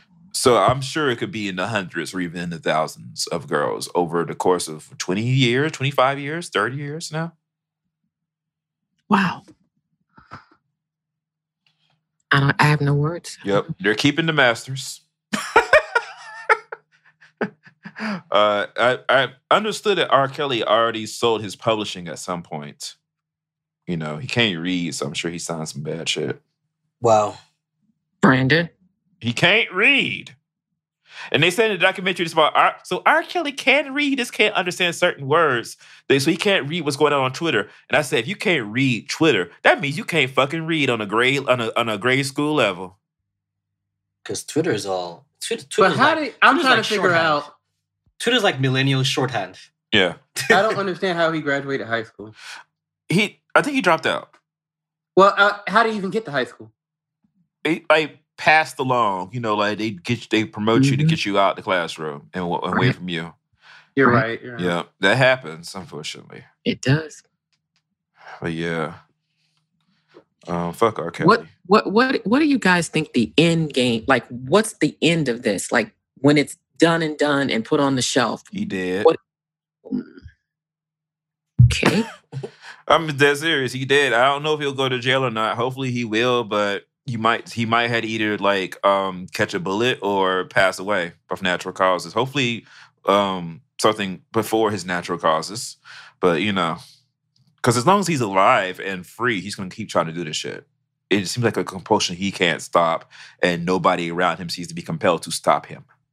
Even with all of this publicity with with the, this documentary with with Sony dropping and da, da, da, da, you know pulling from streaming, all of this He- still he believes too much of his own hype. He doesn't he doesn't seem to have regular person logic when it comes to this stuff. It seems like it's just he's so much up his own ass because he's been famous for so long that he thinks he's untouchable. Hmm. So I mean, it's it's not going to end well, unfortunately. no no it will not. Okay. right? Happier story. Um, So there was a report that Sony's West, that's not Sony, uh, 20th Century Fox's remake of West Side Story, that's being directed by Steven Spielberg, was by Steven Spielberg, was having trouble casting people because they wanted to cast a actual young people, not people 35 and older, and they wanted to try to cast actual Latinx people people always think that means they can't find people. It usually means they can't find the right person because they're so used to casting, you know, a white person and painting them brown, but and or getting a name. And so it's all often about they might find somebody had to have to convince and bait the studio that this person who may not be that well known can take on this role. Let them, the studio and the financiers that they aren't the same people, but they have finally gone ahead because they already had cast um, Ansel Elgort, who played the lead, in Baby Driver, to play Tony. And so they now have a Maria, who is going to be Rachel Zegler, who is a 17 year old high school student from New Jersey. She is not a tra- she's a you know like a theater actress as much as anybody who's in high school could be, but you know she hasn't appeared in anything before. But she's been on her Twitter. She can actually sing, Mhm. unaided, Ali, no auto tune, Okay. and she is a Latinx person. I forget which country she's from. She's not Puerto Rican. I do know that, but like she is at least a Latinx person. Like they actually consulted with the University of Puerto Rico to try to like get like um you know some people cast and things like that and try to get more of a better feel for the Puerto Rican characters in West Side Story for this remake. Uh, they've also cast um, Ariana DeBose, uh, who is a Afro Latina woman. She's going to play Maria. I mean, not Maria, um, Anita. the part that uh, Rita Moreno won the Oscar for back in 1961. Um, David Alvarez is playing Bernardo, Maria's older brother, and Anita's boyfriend, and Josh Andres uh, Rivera is playing Chino. And I'm sure they'll get a whole bunch of um, white kids to play uh, riff and um, action and all of them. But yeah, so this like looks like it's coming together. Um, I'm sure by the time they actually go into production, the s- Disney Fox deal will be closed. But um, Fox Disney's not shutting down the West Side Story remake from Steven Spielberg, so they'll be fine. That's the kind of thing they probably want me to be made. Any thoughts besides me saying that this is cool sounding? I'm excited. I remember the original um, West Side Story, and um, it'll be interesting to see. You know, it freshened up a bit and a modern take on it. Wait, wait, wait, wait, wait, wait. I don't- Is this Question. supposed to be a period piece? It's not going to be modernized. I don't think it's still Oh, going to be a period. Piece. That's period why I stopped. Oh, That's okay. why I stopped. I was like, wait a minute, wait a minute. Yeah. So they're gonna take it all the way back, okay, with the with the the the perm not the permed hair, but like the the grease in the hair and, Yeah. and the, So okay, that's why I stopped. Like, I have a question now, Brandon. mhm. Mhm. So is this on location or sound stages? I don't know. Probably both. It's a musical, and New York is, is expensive. Because sound stages, um, in the original, the movie, They used both in the in the original. okay, but It, whatever works for them. I mean, it's 2019. They can CGI in the background. You never know the difference. okay. wait a minute, guys. Was there ever a modern take on West Side Story with a different name? I'm thinking that there was, wasn't there? Not really. Um, the Really? the actual musical itself has been revived on Broadway. They took it and they updated some of the the dialogue, and some of the songs have been translated into Spanish in places where, you know, um, Puerto Rican people in their own homes and places of work wouldn't be speaking English necessarily. Well, like, people Puerto Rican people back in that time when they had just come from the island. Yeah, I- mm, I'm thinking maybe I maybe I dreamed it, but I'm thinking there uh, there's a modern take on this love story, but set in modern times. You might be Of- thinking of Romeo and Juliet because I mean it's still Romeo and Juliet. You might think of It Leonardo is. DiCaprio, Yeah, yeah. and um, uh, Claire Danes. Maybe that's it. Okay. Yeah. Mhm. Um, Sony announced a surprise Ghostbusters three, still untitled, but basically it's Ghostbusters three with Jason Reitman as producer. He's the son of Ivan Reitman, the producer and director of the original Ghostbusters. Um, this new Ghostbusters film is set as a sequel to the first two movies and sort of kind of steps all the way around the 2016 one that starred Melissa McCarthy and Kate McKinnon and Kristen Wiig and Leslie um, Jones. Leslie Jones is quite hot about that on Twitter. She's basically saying it feels like a she's basically saying it feels like a giant fuck you. And you know, a lot of people are saying it does feel problematic. you Why know. are they doing this? What, what's the what's the reason behind this so soon after? Well, because the son, the um the fir- the 2016 Ghostbusters was it wasn't a flop. Like, well, it didn't make as much money as they wanted it to, and it was very expensive to make. Yeah, there was a lot of issues I remember on social media. This is the one with Jones, right? Yes, hmm So is this kind of like a redo? Sort of. There's they're shopping it as a sequel to the original um, Ghostbusters 2. Right, and the idea is it like centers around four teenagers. I, I the joke I had is they're going to be a dog as well. Four teenagers hunting ghosts. dog. Yes, we know. Chasing ghosts, yeah. Yes, yeah. All right. Uh, but if they're smart, they'll cast two boys and two girls rather than having all boys. There'll be one girl. Oh, gee, I was about to say, like, again, here, here you go, being very generous.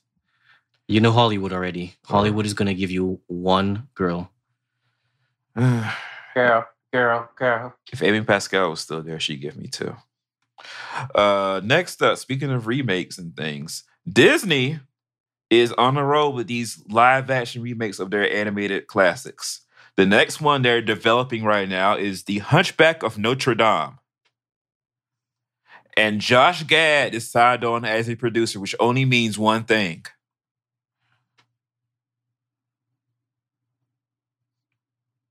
it only means one thing.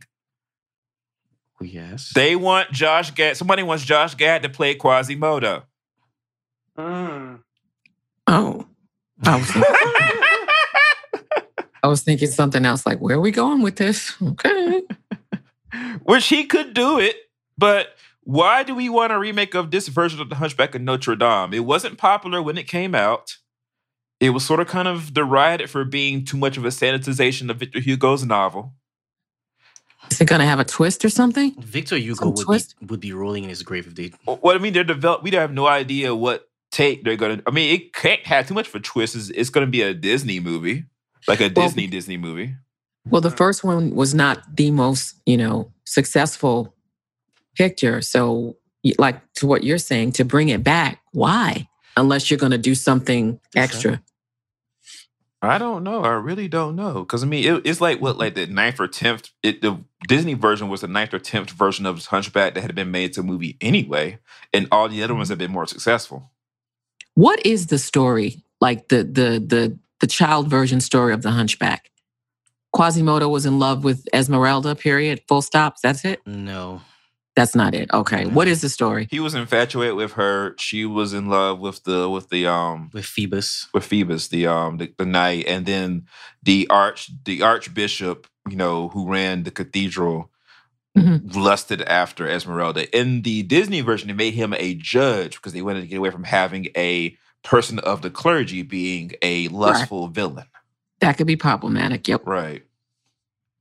So that's pretty much it. So why would you want? Mm, But in the Disney version, they also added in cute cartoon gargoyles for fun and games. I, why? I agree, Brandon. Why would you want to bring this back in today's climate? This. I don't know. Do you want to make money? Because I'm not sure. Un- unless there is a, there is something. You know, there's a thrown in to make it like, oh, okay, that's cool. Whatever that thing is. So if they're going to do this, if they're going to um They shouldn't just. They this. just shouldn't do it. Full stop. We do not want it. We do not want it. Oh. Right. so if they're gonna do this, they're gonna have to I really wanted to ditch the gargoyles or or lessen the comedy of the gargoyles because make it because I think and I was discussing this with Brandon um, last week, is that because of how much they, they gave the gargoyles to do, you can get lost and and actually start thinking that the gargoyles are actually This was a debate. So in the in Disney's version, Quasimodo has three cartoon gargoyle friends he hangs out with: um, Victor, Hugo, and Laverne. right. and they're like the cute sidekicks who do all the funny jokes and things like that. The movie is ambiguous as to whether or not they actually exist. Like the idea is supposed to be sort of a Calvin and Hobbes thing where they come to life only when Quasimodo is around. But they do never they never specify whether or not they're actually alive and hiding from the rest of the world or whether Quasimodo has just made it all up in his head. And I think definitely Quasimodo is talking to just stone statues. These are statues that he literally is just talking to and interacting with, but they don't actually. It's They tried basically to he's kiss the goat. that was just a thing in the movie. But to be completely honest, but to be completely honest, they're supposed to. I think this was to represent his his different um different conscious consciousnesses, basically I could buy that if the movie bought it too. right? So if they're gonna do something like that, what they could do instead is not have that. Find another way to make it seem like he's talking. He's always having um, these kind of discussions in his head, right? About what to do next. Make it make it really show you that he's actively sort of planning out scenarios or like having a a, a conflict of, of of consciousness all the time.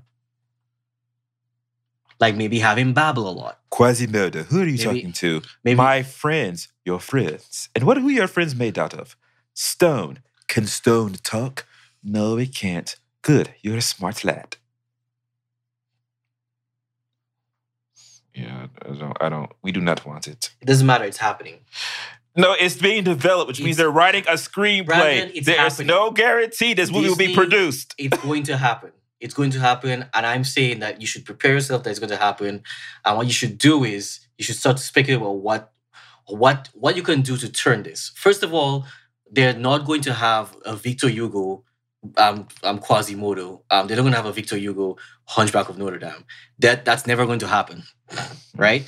Because there's no way you're going to show this to your children at home. This is going to be way too traumatic for them. You know who should do this? Who this would be perfect for? I know. At a different studio? Yes, I know what you're going to say. Yeah, say his name. Zack Snyder. No, no, what? no. Zack Snyder would do actually. Listen, I don't like his movies that much, but this is right up his fucking alley. No, no. Didn't 300 have a hunchback in it? Oh, Jesus Christ. Who you thought I was going to say? I thought you were going to say Tim Burton. Oh, well, yes, him too. Tim Burton is exactly who should be making a Hunchback of Notre Dame movie. But he, he gets squirrely when you give him too much money to make a movie. He get he gets he get it trips him up a little bit. If uh, in another studio and you give it to Tim Burton, that's gonna be dark as shit. that's gonna be, and that's exactly how the Victor Hugo novel is. Yeah. So yeah, that is exactly his alley. So Yep. All right. Next up, Netflix has joined the Motion Picture Association of America, which means that they are now a member of the Global Trade Association that advocates on behalf of the film and television industry. They help, you know, set the rules as far as like theatrical release windows and when movies go to TV and how actors get paid and producers get paid and directors get paid and things like that. They debate these with the unions who represent those people, you know, and of course they administer the ratings for America and all that kind of stuff. And so the rest of the MPAA includes Disney, Paramount, Sony, Fox, Universal, and Warner Brothers. Not MGM because MGM went bankrupt and you know it became smaller and stuff like that. the end of cinema as we know it. It is not the end of cinema as we know The it. The end of cinema as we know it. So- So, or you think they're gonna Netflix are gonna be like, first thing we should do is shut down all the movie theaters and put everything on our website. I'm with Ali. I think that's the beginning. that is the beginning of the end. right there. I mean, think about it. Think about it. The first time we ever heard about Netflix was way back when. And it was like, what's it called again? What does it do? You watch movies and then what? On your on your laptop? What how no. does that work? When I first heard of Netflix was back when they were they were mailing discs. That- right, that's right. You had to mail it back when you were done. Yep. And now look at them. It, it they've they've been playing chess the whole time. Like, hmm hmm I see you, Netflix. Well played. Well played. Because you know the whole thing of Netflix has had issues getting their movies into theaters because they want to put it on Netflix either the day after or the same day, and the theaters are like, we don't, we, you know, they're like, we do not want it, and now Netflix is like, Mhm. you're gonna take it and you're gonna like it.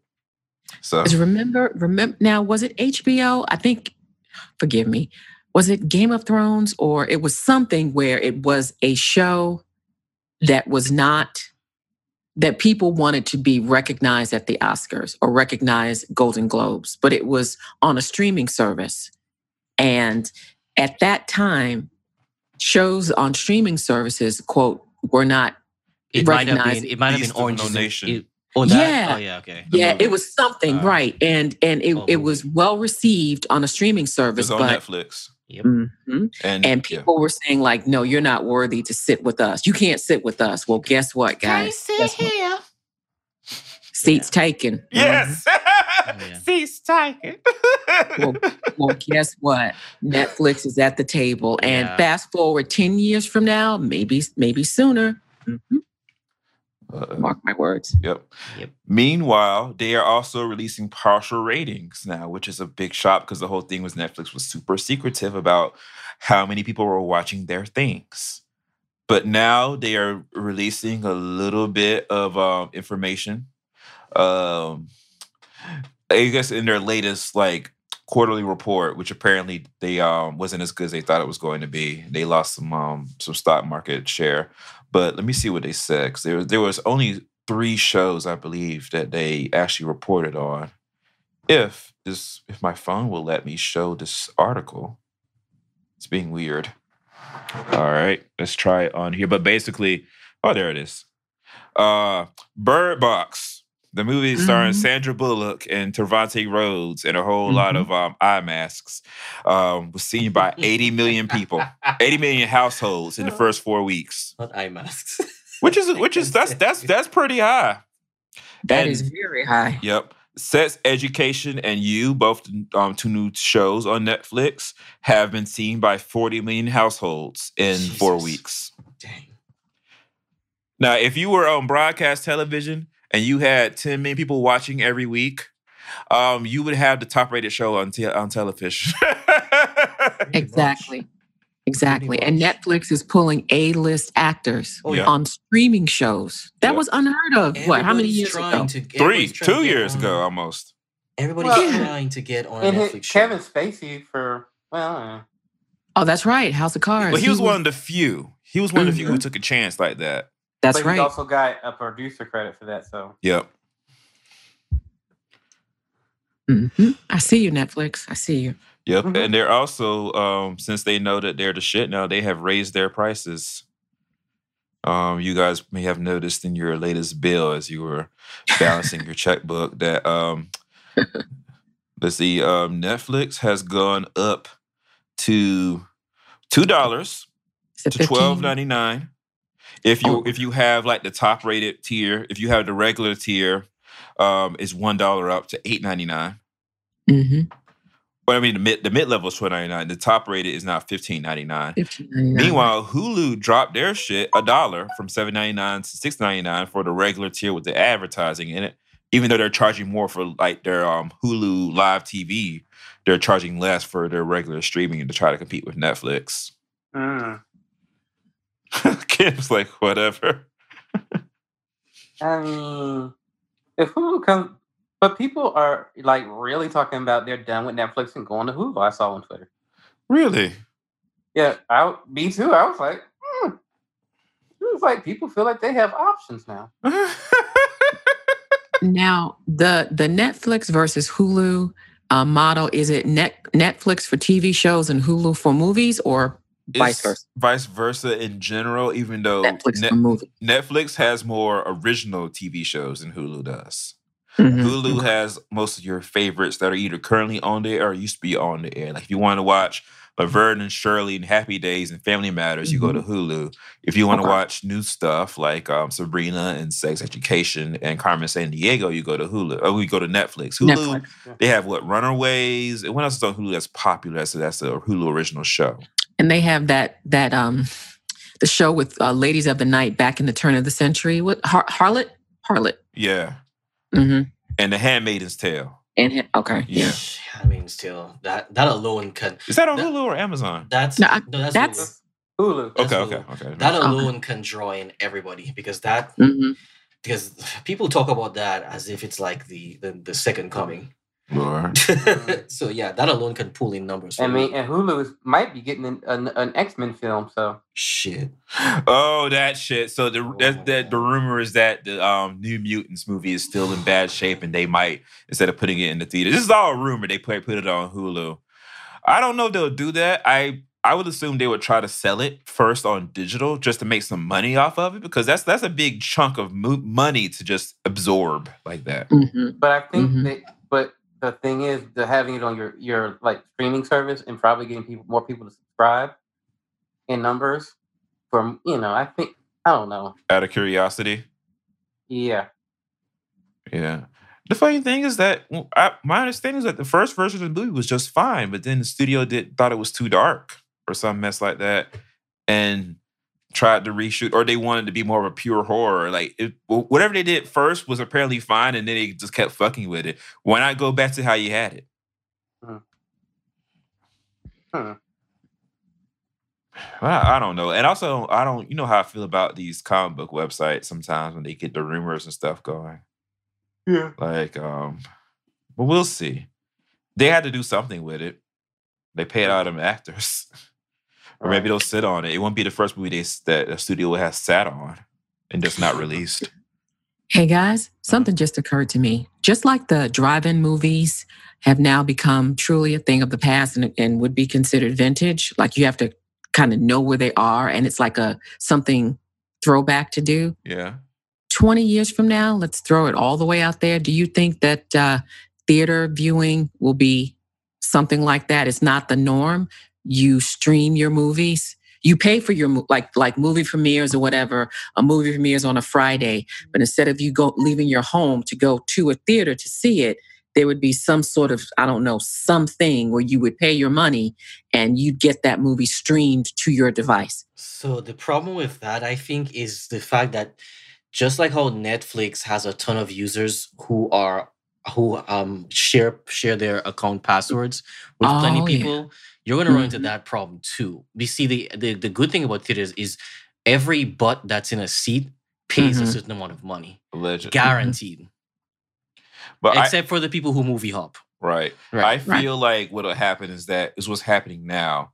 That Mhm. more you'll go to this movies more to see big movies rather than the sm- like small movies are, have been starting to be squeezed out over the last five years. I think that squeeze is going to continue to the point where everything in the theater will be a tent pole. And What, tickets, what's a, what's a big movie like? What what? Give me a big Like- movie that's already screened, like a Black Panther. like Black Panther, Infinity War, Oh, okay. um, Aquaman, like like basically things like oh I forgot to say talk about standing. and I was talking about it in Oscar stuff. Um, Mm-hmm. Stan and Ollie wouldn't be in the theater.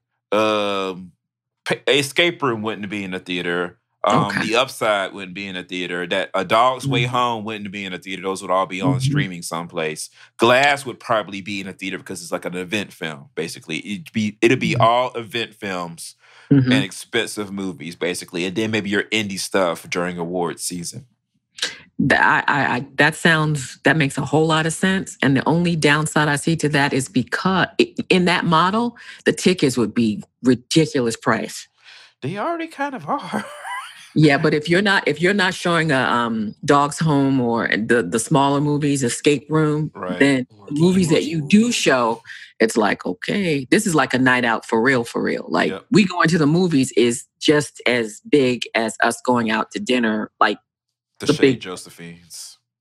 yeah, it's a big deal. Mm, okay, Right. Just a thought. Just a thought. Okay. Let's go ahead on to award season talk. But before we do that, I have forgot to mention that I did go to the movie theater to see a small little regular movie. I went to go see Stan and Ollie on Friday. I, so I, I had a terrible week at work. Um, and so for Friday, I needed like a brain or like something I do made me happy. And Mhm. Stan and Ollie had finally come out, so I went to go see that. Um, so Stan and Ollie is a what it's a new thing they're doing with biopics where they're not like um birth to death stories anymore. They just concentrate on one part of a person's life instead. So this is a movie about Stan Laurel and Oliver Hardy, the famous comedy duo from the 1920s, 30s, and 40s. It takes place in 1953 after their career is almost over. They're on tour in um, the U- the UK trying to stage a comeback. And it sort of kind of has flashbacks to some of their like you know like the height of their career and sort of kind of the places where their working relationship and their friendship almost went off the rails. But for the most part it's sort of a story of two people two very different people who have worked together for so long and even though neither of them really realize that they've actually have become friends the friends they play in the movies um, so I did try to show Ali Laurel Hardy's most celebrated film, The Music Box, where they're carrying the piano up the stairs. He hated every second of it. Um, Coffee Lane Sweet, are you familiar with Laurel Hardy? I am, but I'm I'm not like a, a fan of them. I know who they are, Okay. um, and I I don't understand the humor though. I I I, I don't I don't get it. He- Ali is making, see, I told you. Co- hand Coffee Land. Sweet. I'm making the I'm making the Spike Lee gif where he's on the side, on the courtyard side on a basketball game in his Or orange, his arms folded. in his orange, yeah, where he's just like, like The Mama Yeah. Spike. because I, I Yeah. just because I so I I explained to Ali is Brandon about the comedy explain to me why Laurel Hardy aren't funny. Go ahead. I'm I told Brandon what what is funny to me, and Laurel and Hardy Laurel Hardy are not what is funny for me. My particular brand of what I think is funny isn't that very thing. And Brandon, I would I would definitely apologize in advance if it didn't come off that way. I'm not saying that they are terrible. I'm saying that for what I like, this is not funny to me at all. It was it's They do they do slapstick. They do silent movie slapstick. Yeah. Even when they moved into sound movies, they still did silent movie gags. They just instead of having a talking text, uh, uh, you know, a, a printed text title, they they read a line of two of dialogue between each gag. But for the most part, their movies are about physical gags, slapstick, props that did funny things, that sort of stuff like that. And Stan Laurel, you know, scratching his head and crying. Oliver Hardy looking at the camera, being like, "This fool," you know, and being and be like, "Well, this is another nice mess you've gotten me into," mm. yeah, and all that kind of stuff. And my brand of comedy is not slapstick. I I am not somebody who's you like dialogue comedy, which hadn't been invented yet when they were famous. yeah. They just had invented. They just had learned how to turn on the sound and record their voices. Yeah. So that's well, I that's have a very a very basic question. Which one is Laurel and which one is Hardy? Well, the the skinny one is who? Skinny one is Laurel, fat one is Hardy. Okay. That's all you need to know. Yeah, uh, Stan Laurel is from um, England. Oliver Mhm. Hardy is from Harlem, Georgia, which is 20 minutes away from Augusta. Hmm So Okay. Ali, that's another famous person from Augusta, Georgia, Oliver I Hardy. just cannot. I think that place is fictional. yes, Ken. hmm I just told Ali two days ago that Khary Payton, the voice of a lot of the black characters on the DC shows, is from Augusta. He didn't know. I didn't know. Yeah. Ken, Ken, you gotta you gotta admit, isn't that weird, Ken? How's how are all these these people coming from that one place? You don't find that s- something's going on over there? I personally think that it's a fictional place. What, like the magical land of Augusta. Yeah. like I feel I feel like as if someone's lying here. Someone's not telling the truth. Brandon comes from a surf uh, just outside the drawbridge of Martinez. Like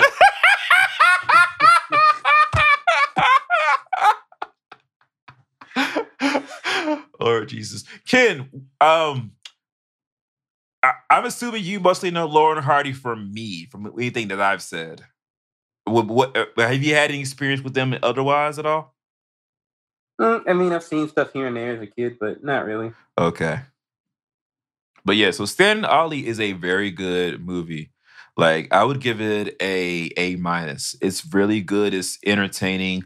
Steve Coogan and John C. Reilly became Laurel and Hardy, both like the on-screen characters and like who they actually were in real life. Because you know, in the in their movies, Laurel was the dumb one who was sort of kind of childlike. Hardy was the not smart but slightly smarter one who miss up the leader. In real life, it was reversed. Stan Laurel wrote most of the material. He directed the directors of their movies. And he sort of kind of was the one who fought for like their contracts and stuff.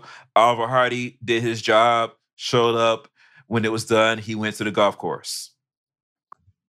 And so the movie sort of kind of deals with showing them in their regular lives and sort of kind of what's how decades of them working together has both strengthened and sort of kind of strained them their personal relationship.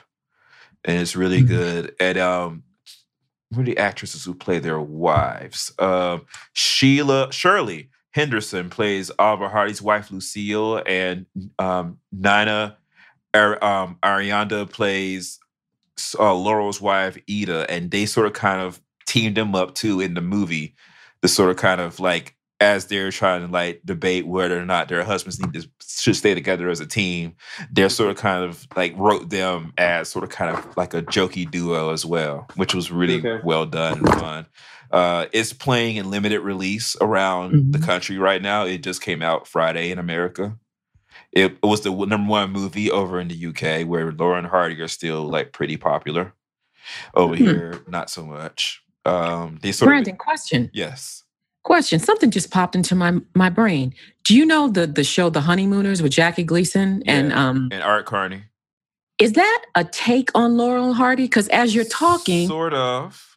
because Ralph Kramden is the Hardy, the the big the big round one, Yeah. yeah. And and and what's his name? Art Carney Edward was the skinny one. Yeah, Yeah, Ed and, Norton. and and and Ed Norton is kind of not slower, but he just has a laid back kind of, and and Jackie Gleason is like you know kind of wound up. Right. Yeah, Was that like a spin on that whole Laurel Hardy model? I, just I think I think you can say so. I don't know if anybody's Okay. ever verified it, but it's it's kind of clear that they were definitely influenced by Laurel and Hardy. yeah. But yeah, I should also report I was one of four people in the theater when I saw it opening night. Um, I hadn't even heard of it. yeah. Four people in the whole theater. Yeah, Okay. And I was the only person who was both not white and under the age of about 55. Wow.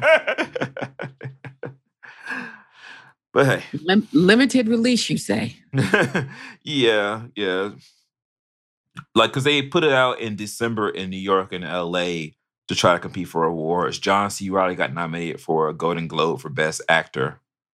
But other than that, it hasn't gotten any awards attention at all. It's not nominated for any Oscars, unfortunately. But I mean, I thought it was very well done. I want people. I'm sure it'll be on Netflix or something like that in like a Mhm. about three or four months' time. And I would love people just to see it. It's a very good movie, even if you don't know who Laurel and Hardy are. It's a very good movie about friend, but the power of friendship. you Okay. know, which another movie we'll get to later on today. We'll be discussing, which didn't I didn't like that much or as much. Mhm. So Mhm. the 90 the nominations for the 91st Academy Awards were uh read early Wednesday morning by Kumail Nanjiani and Tracee Ellis Ross. And there are a lot of surprises in the list and a lot of snubs Mm. that are not on the list. We'll go Mhm. through each category and sort of kind of discuss it and break it all down. Um, Best Picture nominees are Black Panther, BlacKkKlansman, Bohemian Rhapsody, The Favorite, Green Book, Roma, A Star is Born, and Vice. Hmm. Notably missing is If Beale Street Could Talk. Yes. Definitely yes. True. Yep. You can only have one. Well, actually, there are two Black Panther and BlacKkKlansman. Maybe Beale Street would have been too much. Well, I'm, I'm, I'm sure they're, they're counting Green Book. Green Books. Sorry about that. Green Book. So that's three. Yeah. So people are surprised, quote unquote, that Black Panther was nominated. And they're also because like, how is Black Panther nominated, but Ryan Coogler wasn't nominated for Best Director? The answer basically is that the whole Academy votes for Best Picture, but only the directors vote for Best Director. Is that so? Yes. So you have a more diverse voting block for Best Picture. It's the only award that everybody votes for. Otherwise, you're voted for by a committee of your peers. Actors vote for actors, directors for directors, s- you know, Ah. songwriters for songs, and so forth. So his own crew, his own director, peer to peer group didn't think him worthy of a nomination for. Okay. Yep, because there's probably a whole bunch of um, prejudiced older white men in the Interesting. branch. I'm certain. Interesting. Also, I don't think they nominated any women directors at all. No, they didn't. So, Black Panther, though, is the first superhero film to be nominated for Best Picture. Mm. I'm certain it's not going to win, even though people are freaking out about, oh, it's just political. They just did it to appease the politically correct crowd and things like that. What if they just actually liked it a whole lot? Is that possible? I mean, people nominated the, the motherfucking help for Best Picture. That movie is fucking terrible. It's offensive and racist and stupid. Crash won Best Picture in 2006 or five, whichever year it was. And that people have always said for decades that movie was awful. There's some strong contenders for Best Picture in this group. I yeah, strong. The So- front runner apparently is Green Book because Green Book won the Producers Guild of America award last week. So let's talk about Green Book really quickly. Um, so before this, Kim was the only person on the show who had seen it. I saw it today, like before right before we started recording. Mhm. Um, this is the kind of movie that would have definitely have swept the Oscars 10 years ago. And I guess because the voting block hasn't changed as much as we wanted it to, it's trying to sweep again now. It is a very tone deaf, sort of wants to be cute story about a racist Italian white man named Nick Valanega. Of, of, Nick Balla who? Excuse me? Nick what? Vala. What's the what's the man? What's that man's name? Valador. Let's look it up. Let's look it up. They call him Tony Lip. Um, but he works at the Copacabana, and the Copacabana is being um, renovated for two months, so he needs a new job. Val Vallelonga, Yeah, Vallelonga. yeah, Mhm. Tony Vallelonga.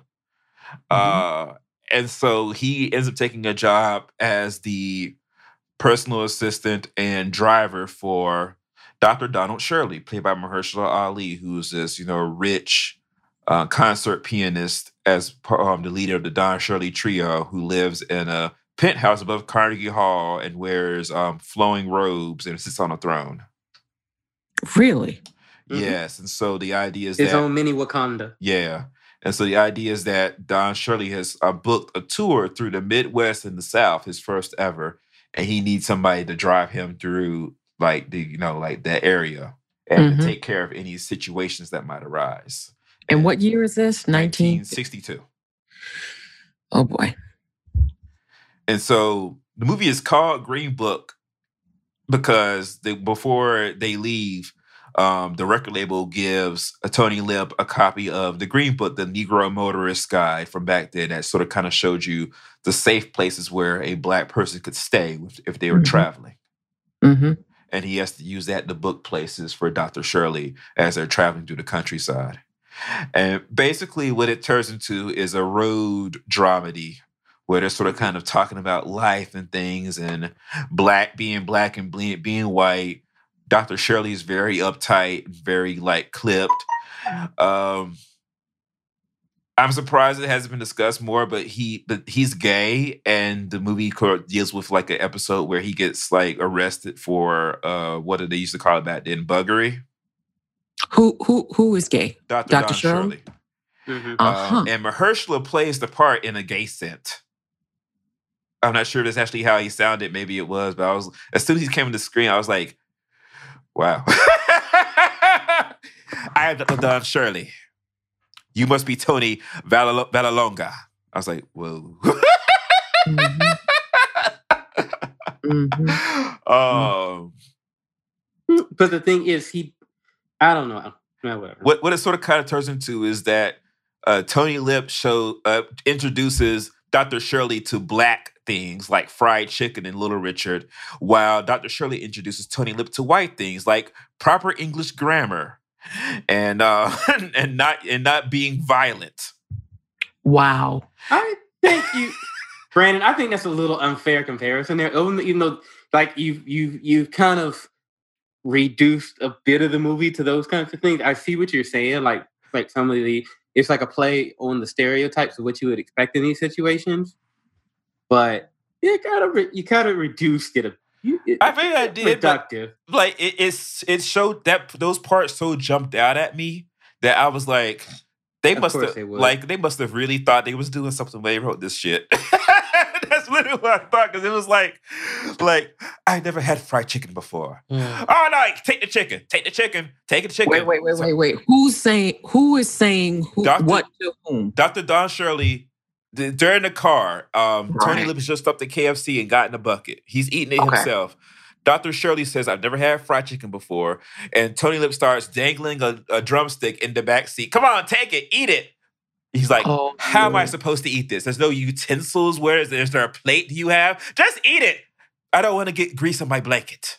But he eventually eats the chicken and is like, you know, this white man teaches the black man how to eat fried chicken. And then the joke later on, it pays off in the fact that and during one of their stops in the South, uh, they have the, they're playing for like in Kentucky for like this uh these rich white folks, and the white people ask their help what uh, Dr. Shirley should have when he gets there, and of course they, they bring out homemade fried chicken, and Dr. Shirley cuts his eyes at Tony Lip. Tony Lip does this.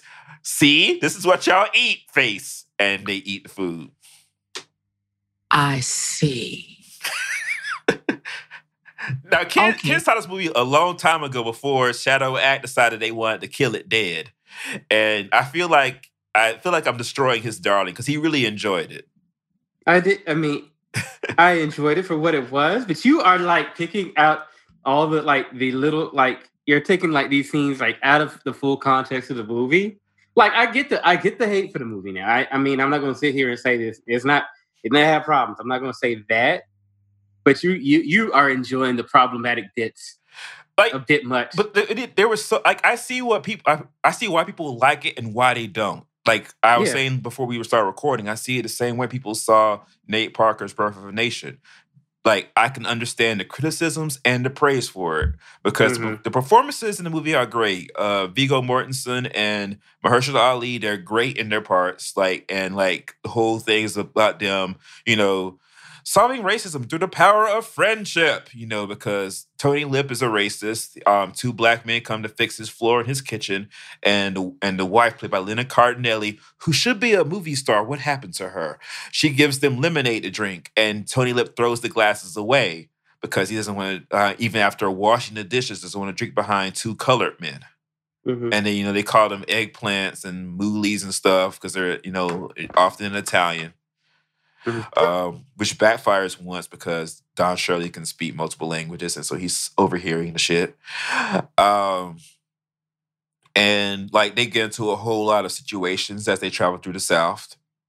But the thing is that it's a racist seeing other racists be racist, and I, the idea is that he realizes that he has to learn how to be better by seeing an actual black person going through all of this mess, even though he's extremely talented, extremely well cultured, and everything. More Mhm. cultured, most multiple times over than he is. Mhm. Like he basically teaches this white man how to read and write. um, and the movie is photographed very well. It looks beautiful, but it's just like I can't shake like the feeling of some of it, like how it sort of kind of feel like it's feels like it's written in a white vacuum. Like it really does. Like the help is not it's not as bad as the help, but it feels of a piece in that sort of kind of that narrow scope of this is how we address racism for a white audience. It's So not a bad movie, but Mhm. your mileage will definitely va- like vary with it. Mhm. So, what was the not backlash, but what was the pushback from the what was not accurate that was portrayed in the movie? Well, so there's a lot going on with why people don't like the movie. Like, Mhm. so Shadow Act did an early review of it and they gave it an F.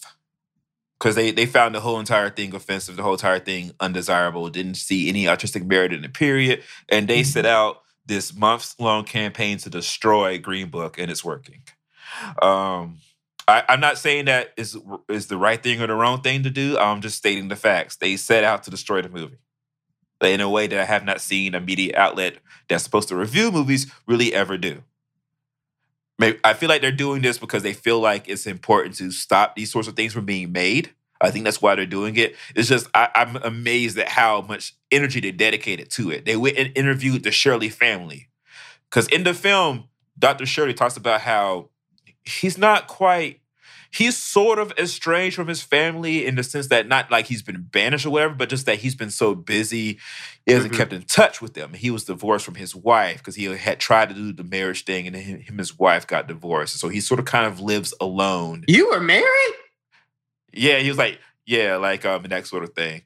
And I'm shocked. the family claims that that's all a pack of lies that they were he was never estranged from them they were always close and things like that Mhm.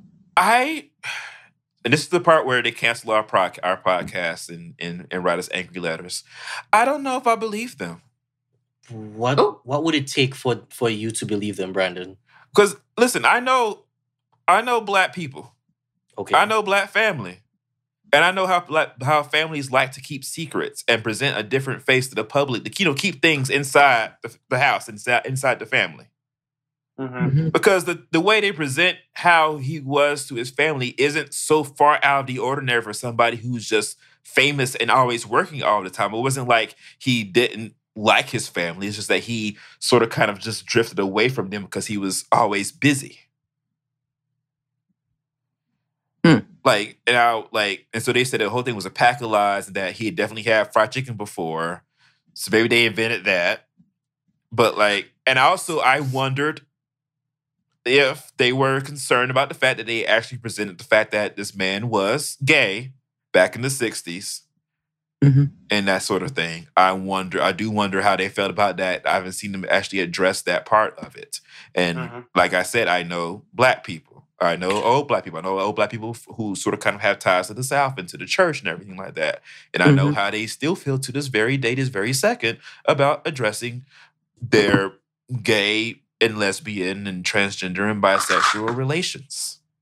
Yeah, I'm just so- asking questions. I'm not saying that definitely Yeah, that, that yeah, that there's Mhm. they're misrepresenting what happened. I just want to know Yeah. how they feel about these things. And I I, hear wa- what you I, I and I have questions. I'm not saying that they're wrong for what they're saying. They could be 500% right. I just Mm. want more detail. Is all I'm asking.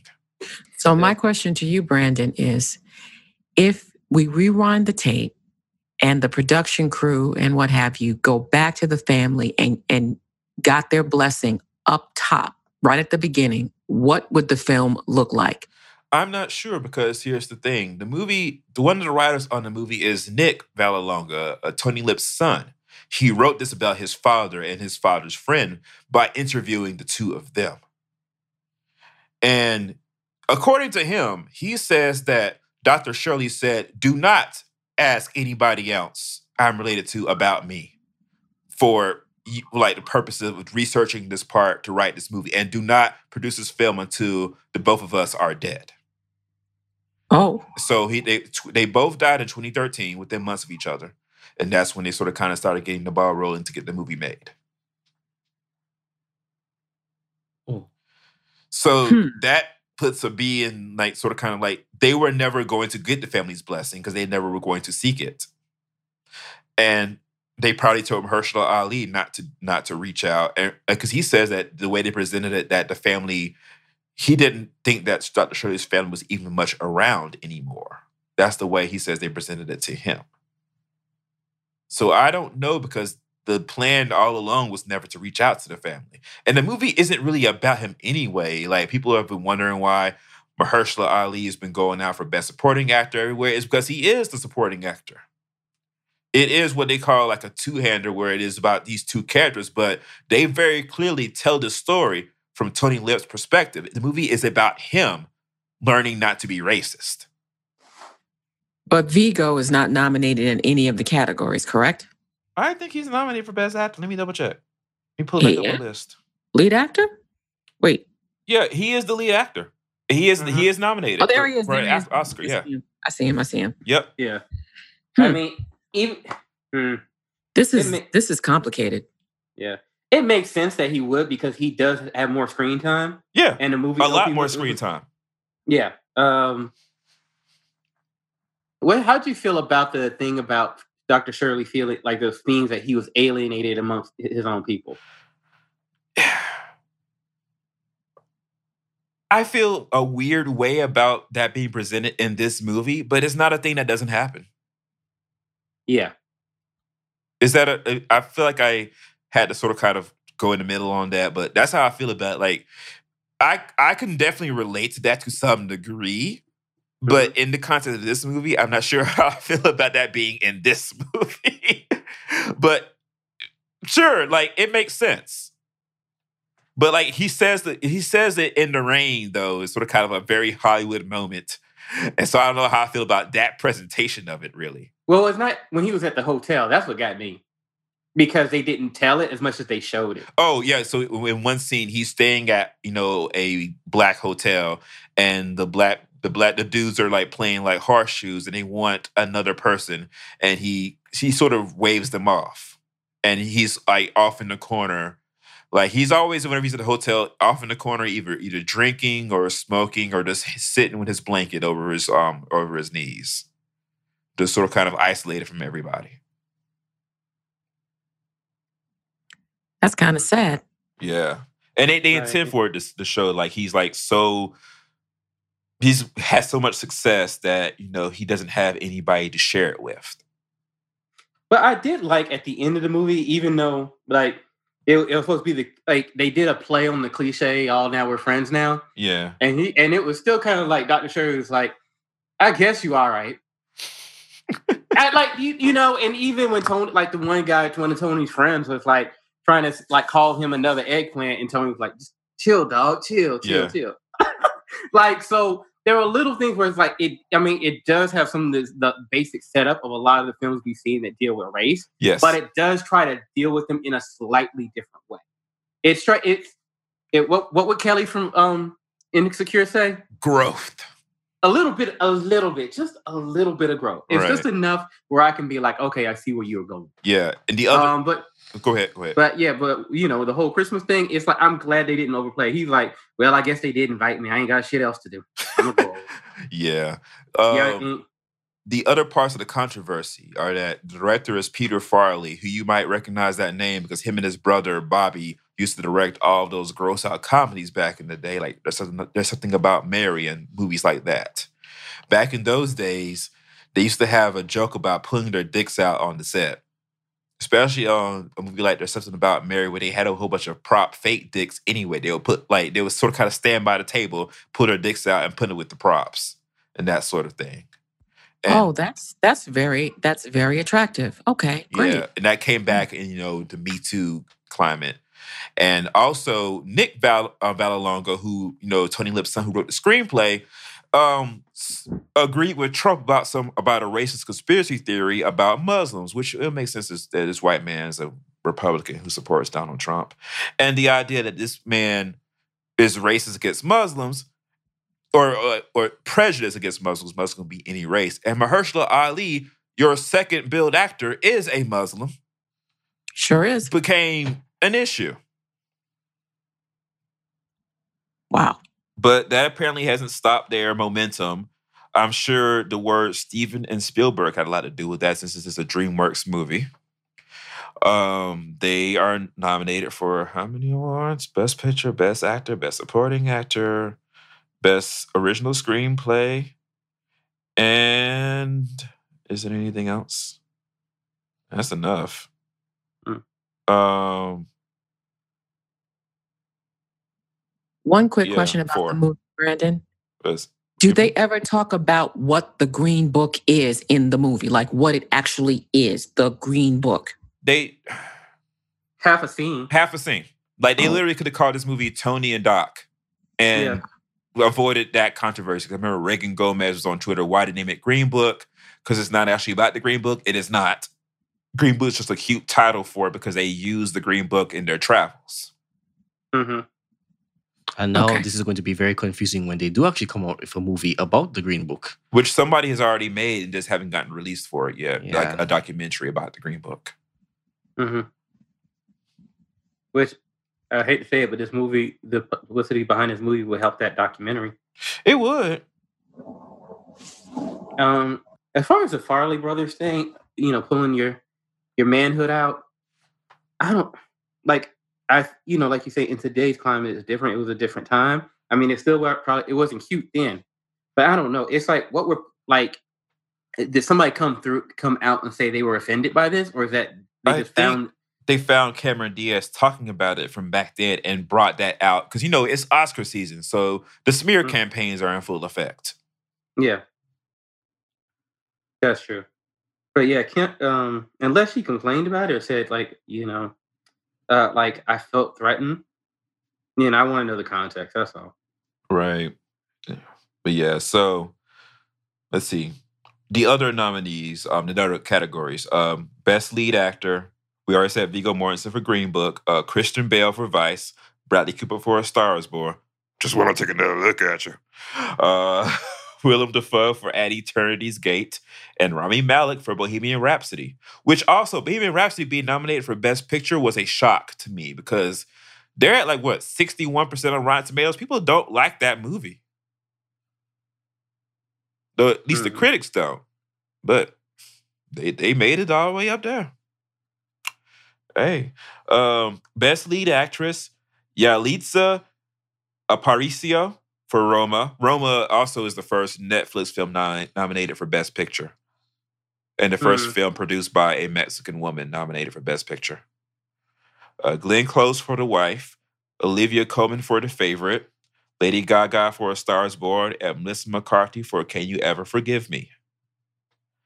Best Supporting Actor, Mahershala Ali for Green Book, Adam Driver for BlacKkKlansman. They didn't nominate John David Washington, but they nominated Adam Driver. Uh, Sam Elliott for A Star Is Born, Richard E. Grant for Can You Ever Forgive Me, and Sam Sam Rockwell for Vice.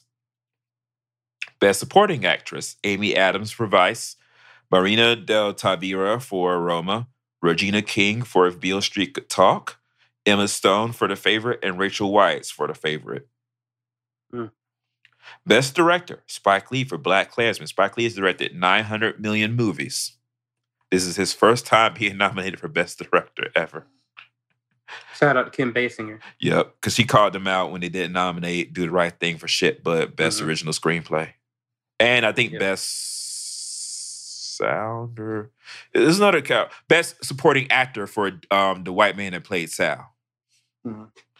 Um, Powell Pawlikowski for Cold War.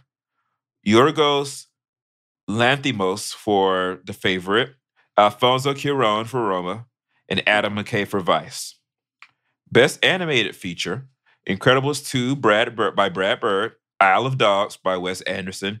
Mirai by Mamoru Hosoda. Ralph Breaks the Internet by Rich Moore and Phil Johnston. And Spider-Man Into the Spider-Verse by Bob Christ. Bob Persichetti. Bob Persichetti, Peter Ramsey, who was a black man, first black man nominated for directing a Best Animated Feature um, contender, and Rodney Rothman. Somebody is highlighted in the um in the rundown. Why is it highlighted? Who did? Is because it's awesome and you wanted to win? That's me. Okay. That was me. Uh, That was me. Best animated short will skip because none of it is relevant. Um, unfortunately, you know that category is just for like it's not relevant to our show.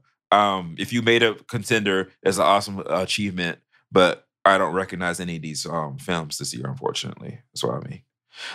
Uh, best adapted screenplay: The Ballad of Buster Scruggs by the Coen Brothers, BlacKkKlansman by Charlie Wachtel, David Rabinowitz, who wrote the original version, two um, white guys, and then Kevin Willmott and Spike Lee, who are two black guys who wrote the version they made.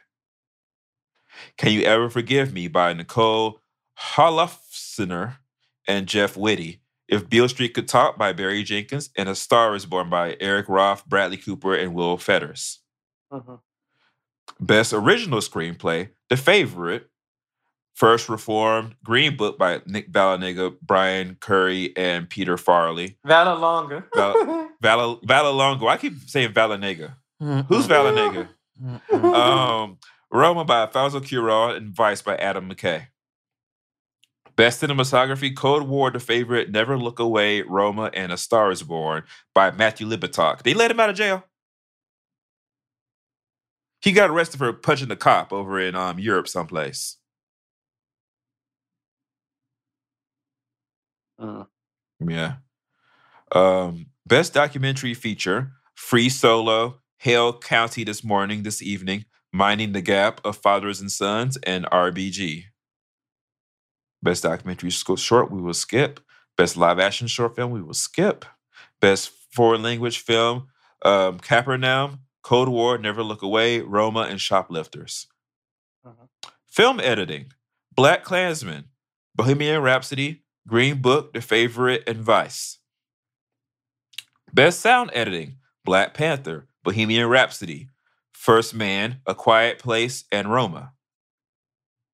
Best sound mixing Black Panther, Bohemian Rhapsody, First Man, Roma, and A Star is Born. For those who ask, I get this question sometimes from people.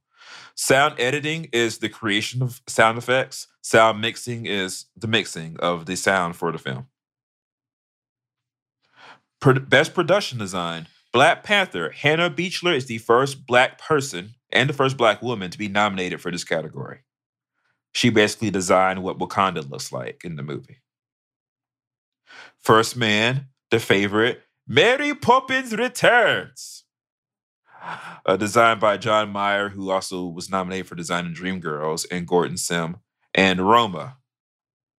Best original score BlacKkKlansman by Terence Blanchard, Black Panther by Ludwig Göransson, If Beale Street Could Talk by Nicholas Britell, Isle of Dogs by Alejandro Desplat, and Mary Poppins Returns by Marc Shaiman and Scott Wittman. Okay, I have questions. Questions. So, y'all remember when Alan Menken used to win this award every year back in the 90s for Disney movies? Like Uh-huh. every year, best original score would go to Aladdin or The Lion King. Well, he didn't do Lion King. Beauty and Beast, Aladdin, Pocahontas, so forth.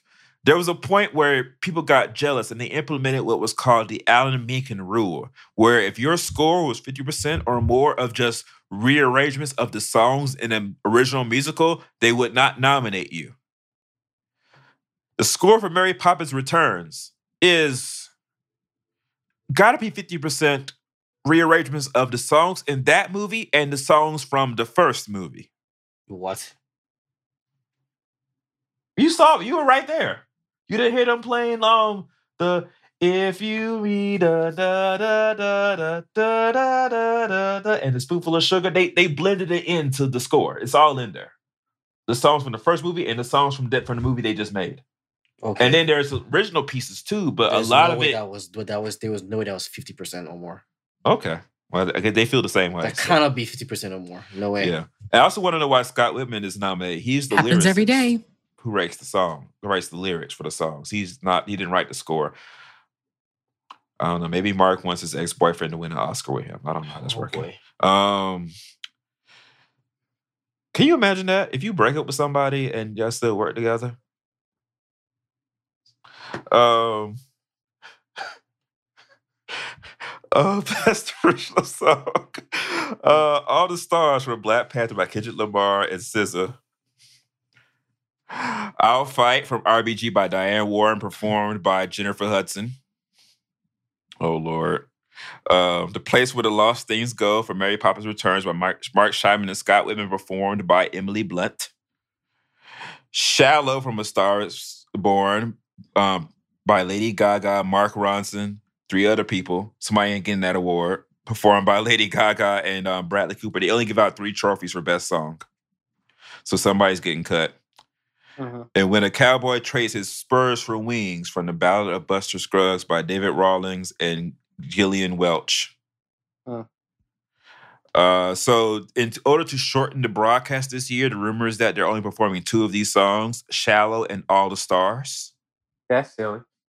Which, so y'all turning down hearing Jennifer Hudson um sing and hearing um, Mary Poppins sing? Is that My what we're thing doing? is, you're you're going to cut down the show by taking away some of the more entertaining parts. Okay. yeah, that's what they say.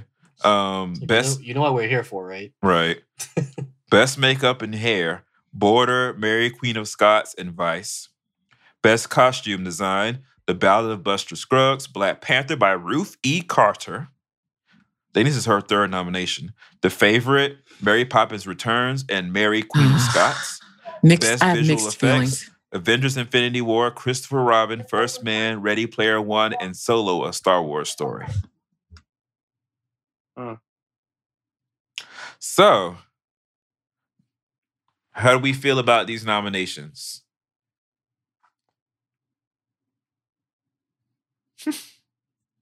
I, I feel weird like talking about them because we went through all of them at one time. So it's kind of like Like, it- clearly, Black Panther and The Favorite and um, Bohemian Rhapsody and Green Book are sort of kind of like the ones who are leading as number of nominations. Yeah, I don't understand. If if best animated feature um movie isn't won by Spider-Man Into the Spider-Verse, then I'll know I'll know who is who I will know who exactly is is the are the judges in um for that category. The Disney folks, you mean? yeah, I'll know who's because because nothing that Disney did this year was pushing the boundaries of of animation. Right? Right. I I yes we yes Incredibles was fine, but it was basically a rehash of Incredibles, the first one. Ralph Breaks the Internet was fun, but it wasn't. It wasn't what Spider Man was. Right, exactly. It wasn't what Spider Man was at all. Spider Man actually pushed. It, it did something different with this type of with this medium, right? Mhm. And you got a full experience when you went out there to the theater, right? It's not, it wasn't just about, hey, let's recreate um, human beings, but we'll throw a CGI skin on them and have them do things. It- watching Incredibles 2 was basically just like watching a live action um, movie, except the people were CGI animated. And that's, that's, nowadays no it's 20 it's 2018 2019 that shouldn't just be enough to win an award like that. You need to do more. I want more. chill ariel. So so um yeah um that's how i feel about the at least the at least the animated. Costume design better go to black panther. Come on. Seriously what does she have to do more She turned Mbaku from a racist caricature into um, everybody's zaddy. What does she have to do? And she this is not only the, this is not the only movie that she's done costume design for. Yep. Sure the fuck ain't. So just give it to her and so we can continue on it for our lives feeling validated. Thank you, Ali. Shit. Spike Right, also. next. I feel like they're gonna give Spike best director. I feel like they realize that he's been way overdue. It's gonna be one of those hope makeup so. Oscars. I really hope so. also- but but, the, for but, his, but like, on I won't say his worst film, but where I mean, because BlacKkKlansman was a good movie, but not for his best film. Right. It's not his best film, but it's, it's his best film in like a decade at least. but I don't like the idea of it being a being a gimme award. That's what they do though sometimes. That's I don't how, that's like how, That's how that. Denzel won his for training. it Day. doesn't make me feel he- good 'cause he- because I want Spike to win an award, but I don't want it to be well.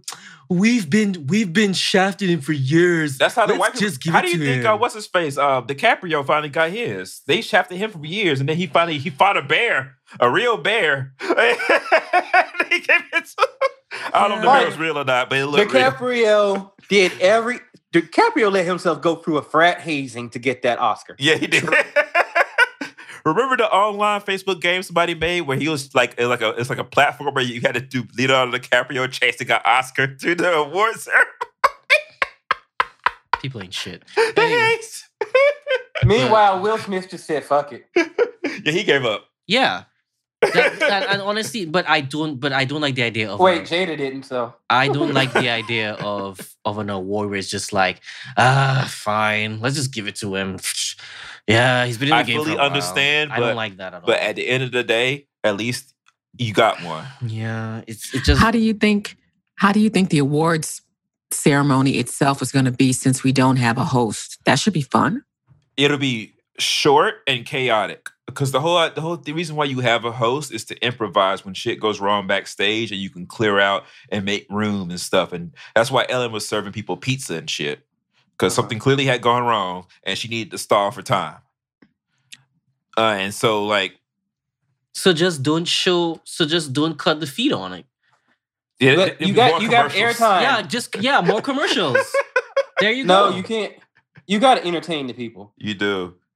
We know some shit to go along. They have 10 minutes of commercials. Be like, the 91st Academy Awards will be right back. Mhm. That new tie with bleach. Do you have Allstate?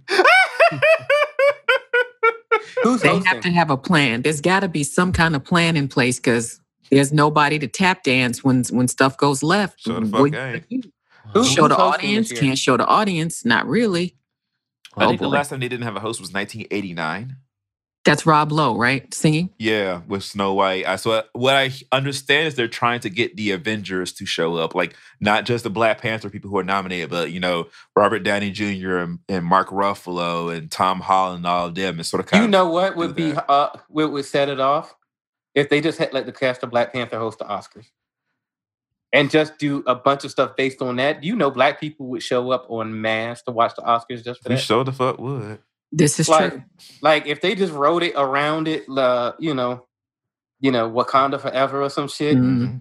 And just like you know, do a faux coming to America um, opener with the dance scene from when the um um have some um She's your queen to be. is this your king to be?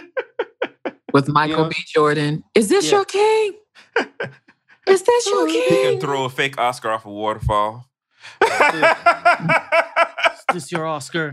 Is this your Oscar? Is that the show title?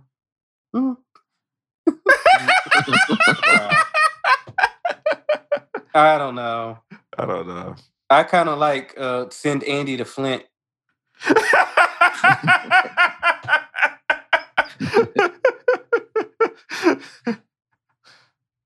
I don't know if people get that.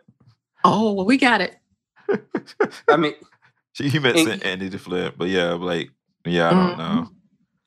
We're, I, uh, Stephanie's just so like I don't know. because Stephanie, you know, it sounds like Stephanie gonna say, you know what? I'm tired. I'm tired. no, not not not that, guys. It's just that, it's just that but I just want the Oscar. The, Black Panther is showing up in in record numbers in terms of nominations, but we don't have a host. It's like we can never have a situation where the the ground is level and then we're at the table. Right. When Moonlight won, they almost gave the award to the white folks. Mhm. So now we're here, but there's a possible. Well, we don't know what the presentation is going to be like that night, but if there's no host, then it's got to be much tighter. And uh, I don't know. I don't know. The Oscars gonna go off like the Fyre Festival. Jesus. Okay. And with that, um, Christ. let's wrap. we can't, I, I, Oscars, can't. Oscars so fire. Yep. Hashtag. The Oscars There you go. presents Well, let me mute because here come the. Oh no. oh, the um, the, the um. So, do y'all listen to Jada Next D podcast? So, Dave determined that um, fire trucks and ambulances, as they ride by, are saying "Bokeem Woodbine, Bokeem Woodbine," and that that kills me every time they do it. Bokeem. Bokeem Woodbine. Oh. Now see, you've messed me up for life, Brandon. Why? I am destroyed now every time I hear an ambulance, I'm gonna go, that Brandon. Brandon. Goodbye. Oh no. All right. So, Thank you, sir. no problem. Um, I didn't have an Essendon challenge written down, but um, Taraji, stop it.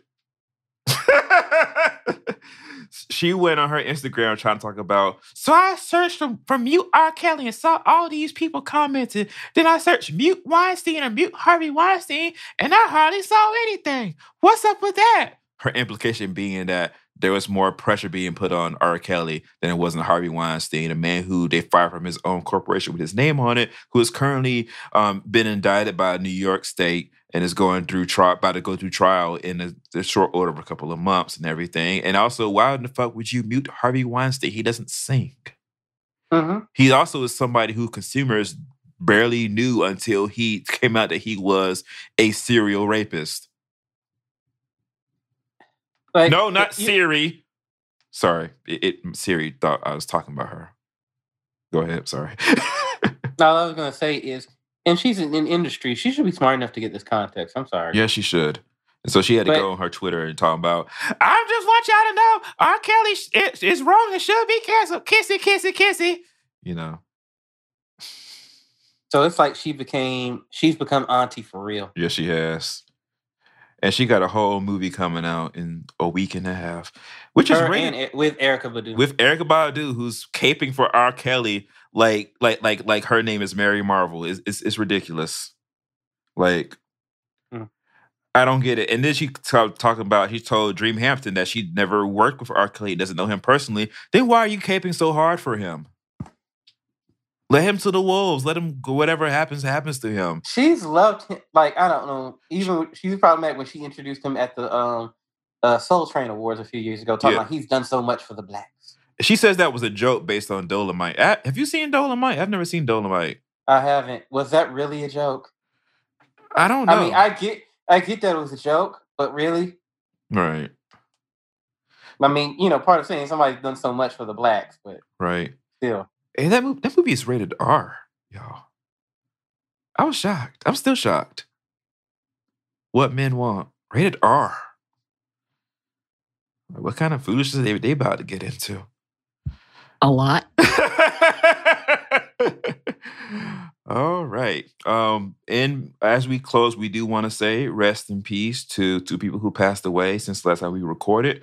Uh, Carol Channing, you know, entertainer of stage and television, um, who found out when she was a teenager that her daddy was a um, light skinned black man from what city, Ollie? Say it. Augusta. Good job. Um, and so Carol Channing is part black. And I think she put it in her book. She never really like she didn't it wasn't like a thing that people found out when she I think people found out when she died, but she told us a long time ago. hmm There was always talk in the community about that. Ah.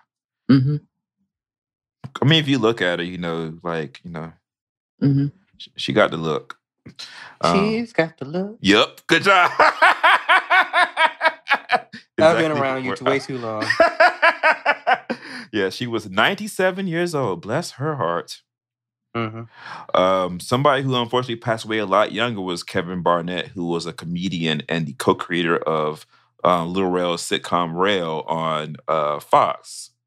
He was on vacation in Mexico, and he unfortunately passed away from pancreatitis.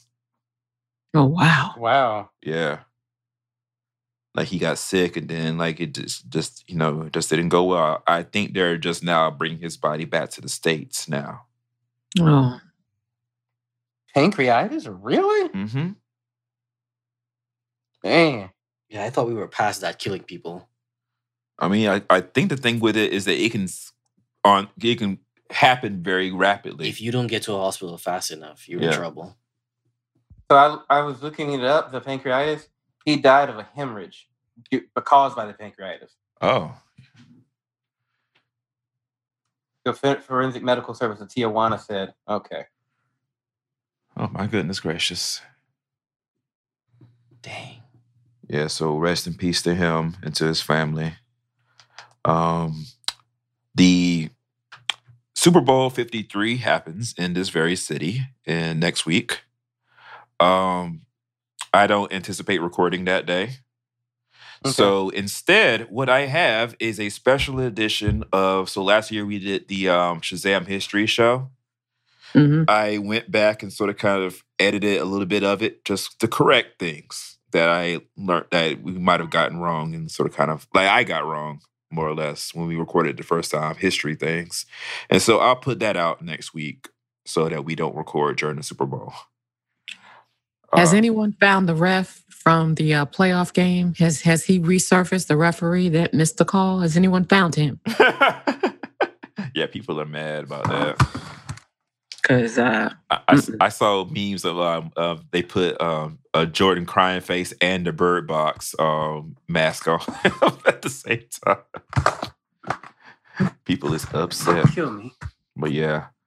So yeah, so thanks everybody for listening. You can find our show at ssnpodcast.com and as the Say Something Nice podcast on Apple Podcasts, Google, Acast, TuneIn, or Stitcher, and wherever else podcasts can be found. We are on all social media under the handle at SSN Podcast. Thank you guys so much for listening. This has been the Say Something Nice podcast. I am Brandon, and this is, This is Ali. and we also have Coffee Light Sweet bye. and You definitely don't have Andy because um, you on your own if you ask me to do that for some bottled water. we'll see you guys next time. All right. I wonder what Andy's doing right now. I don't. Mm. I was responded.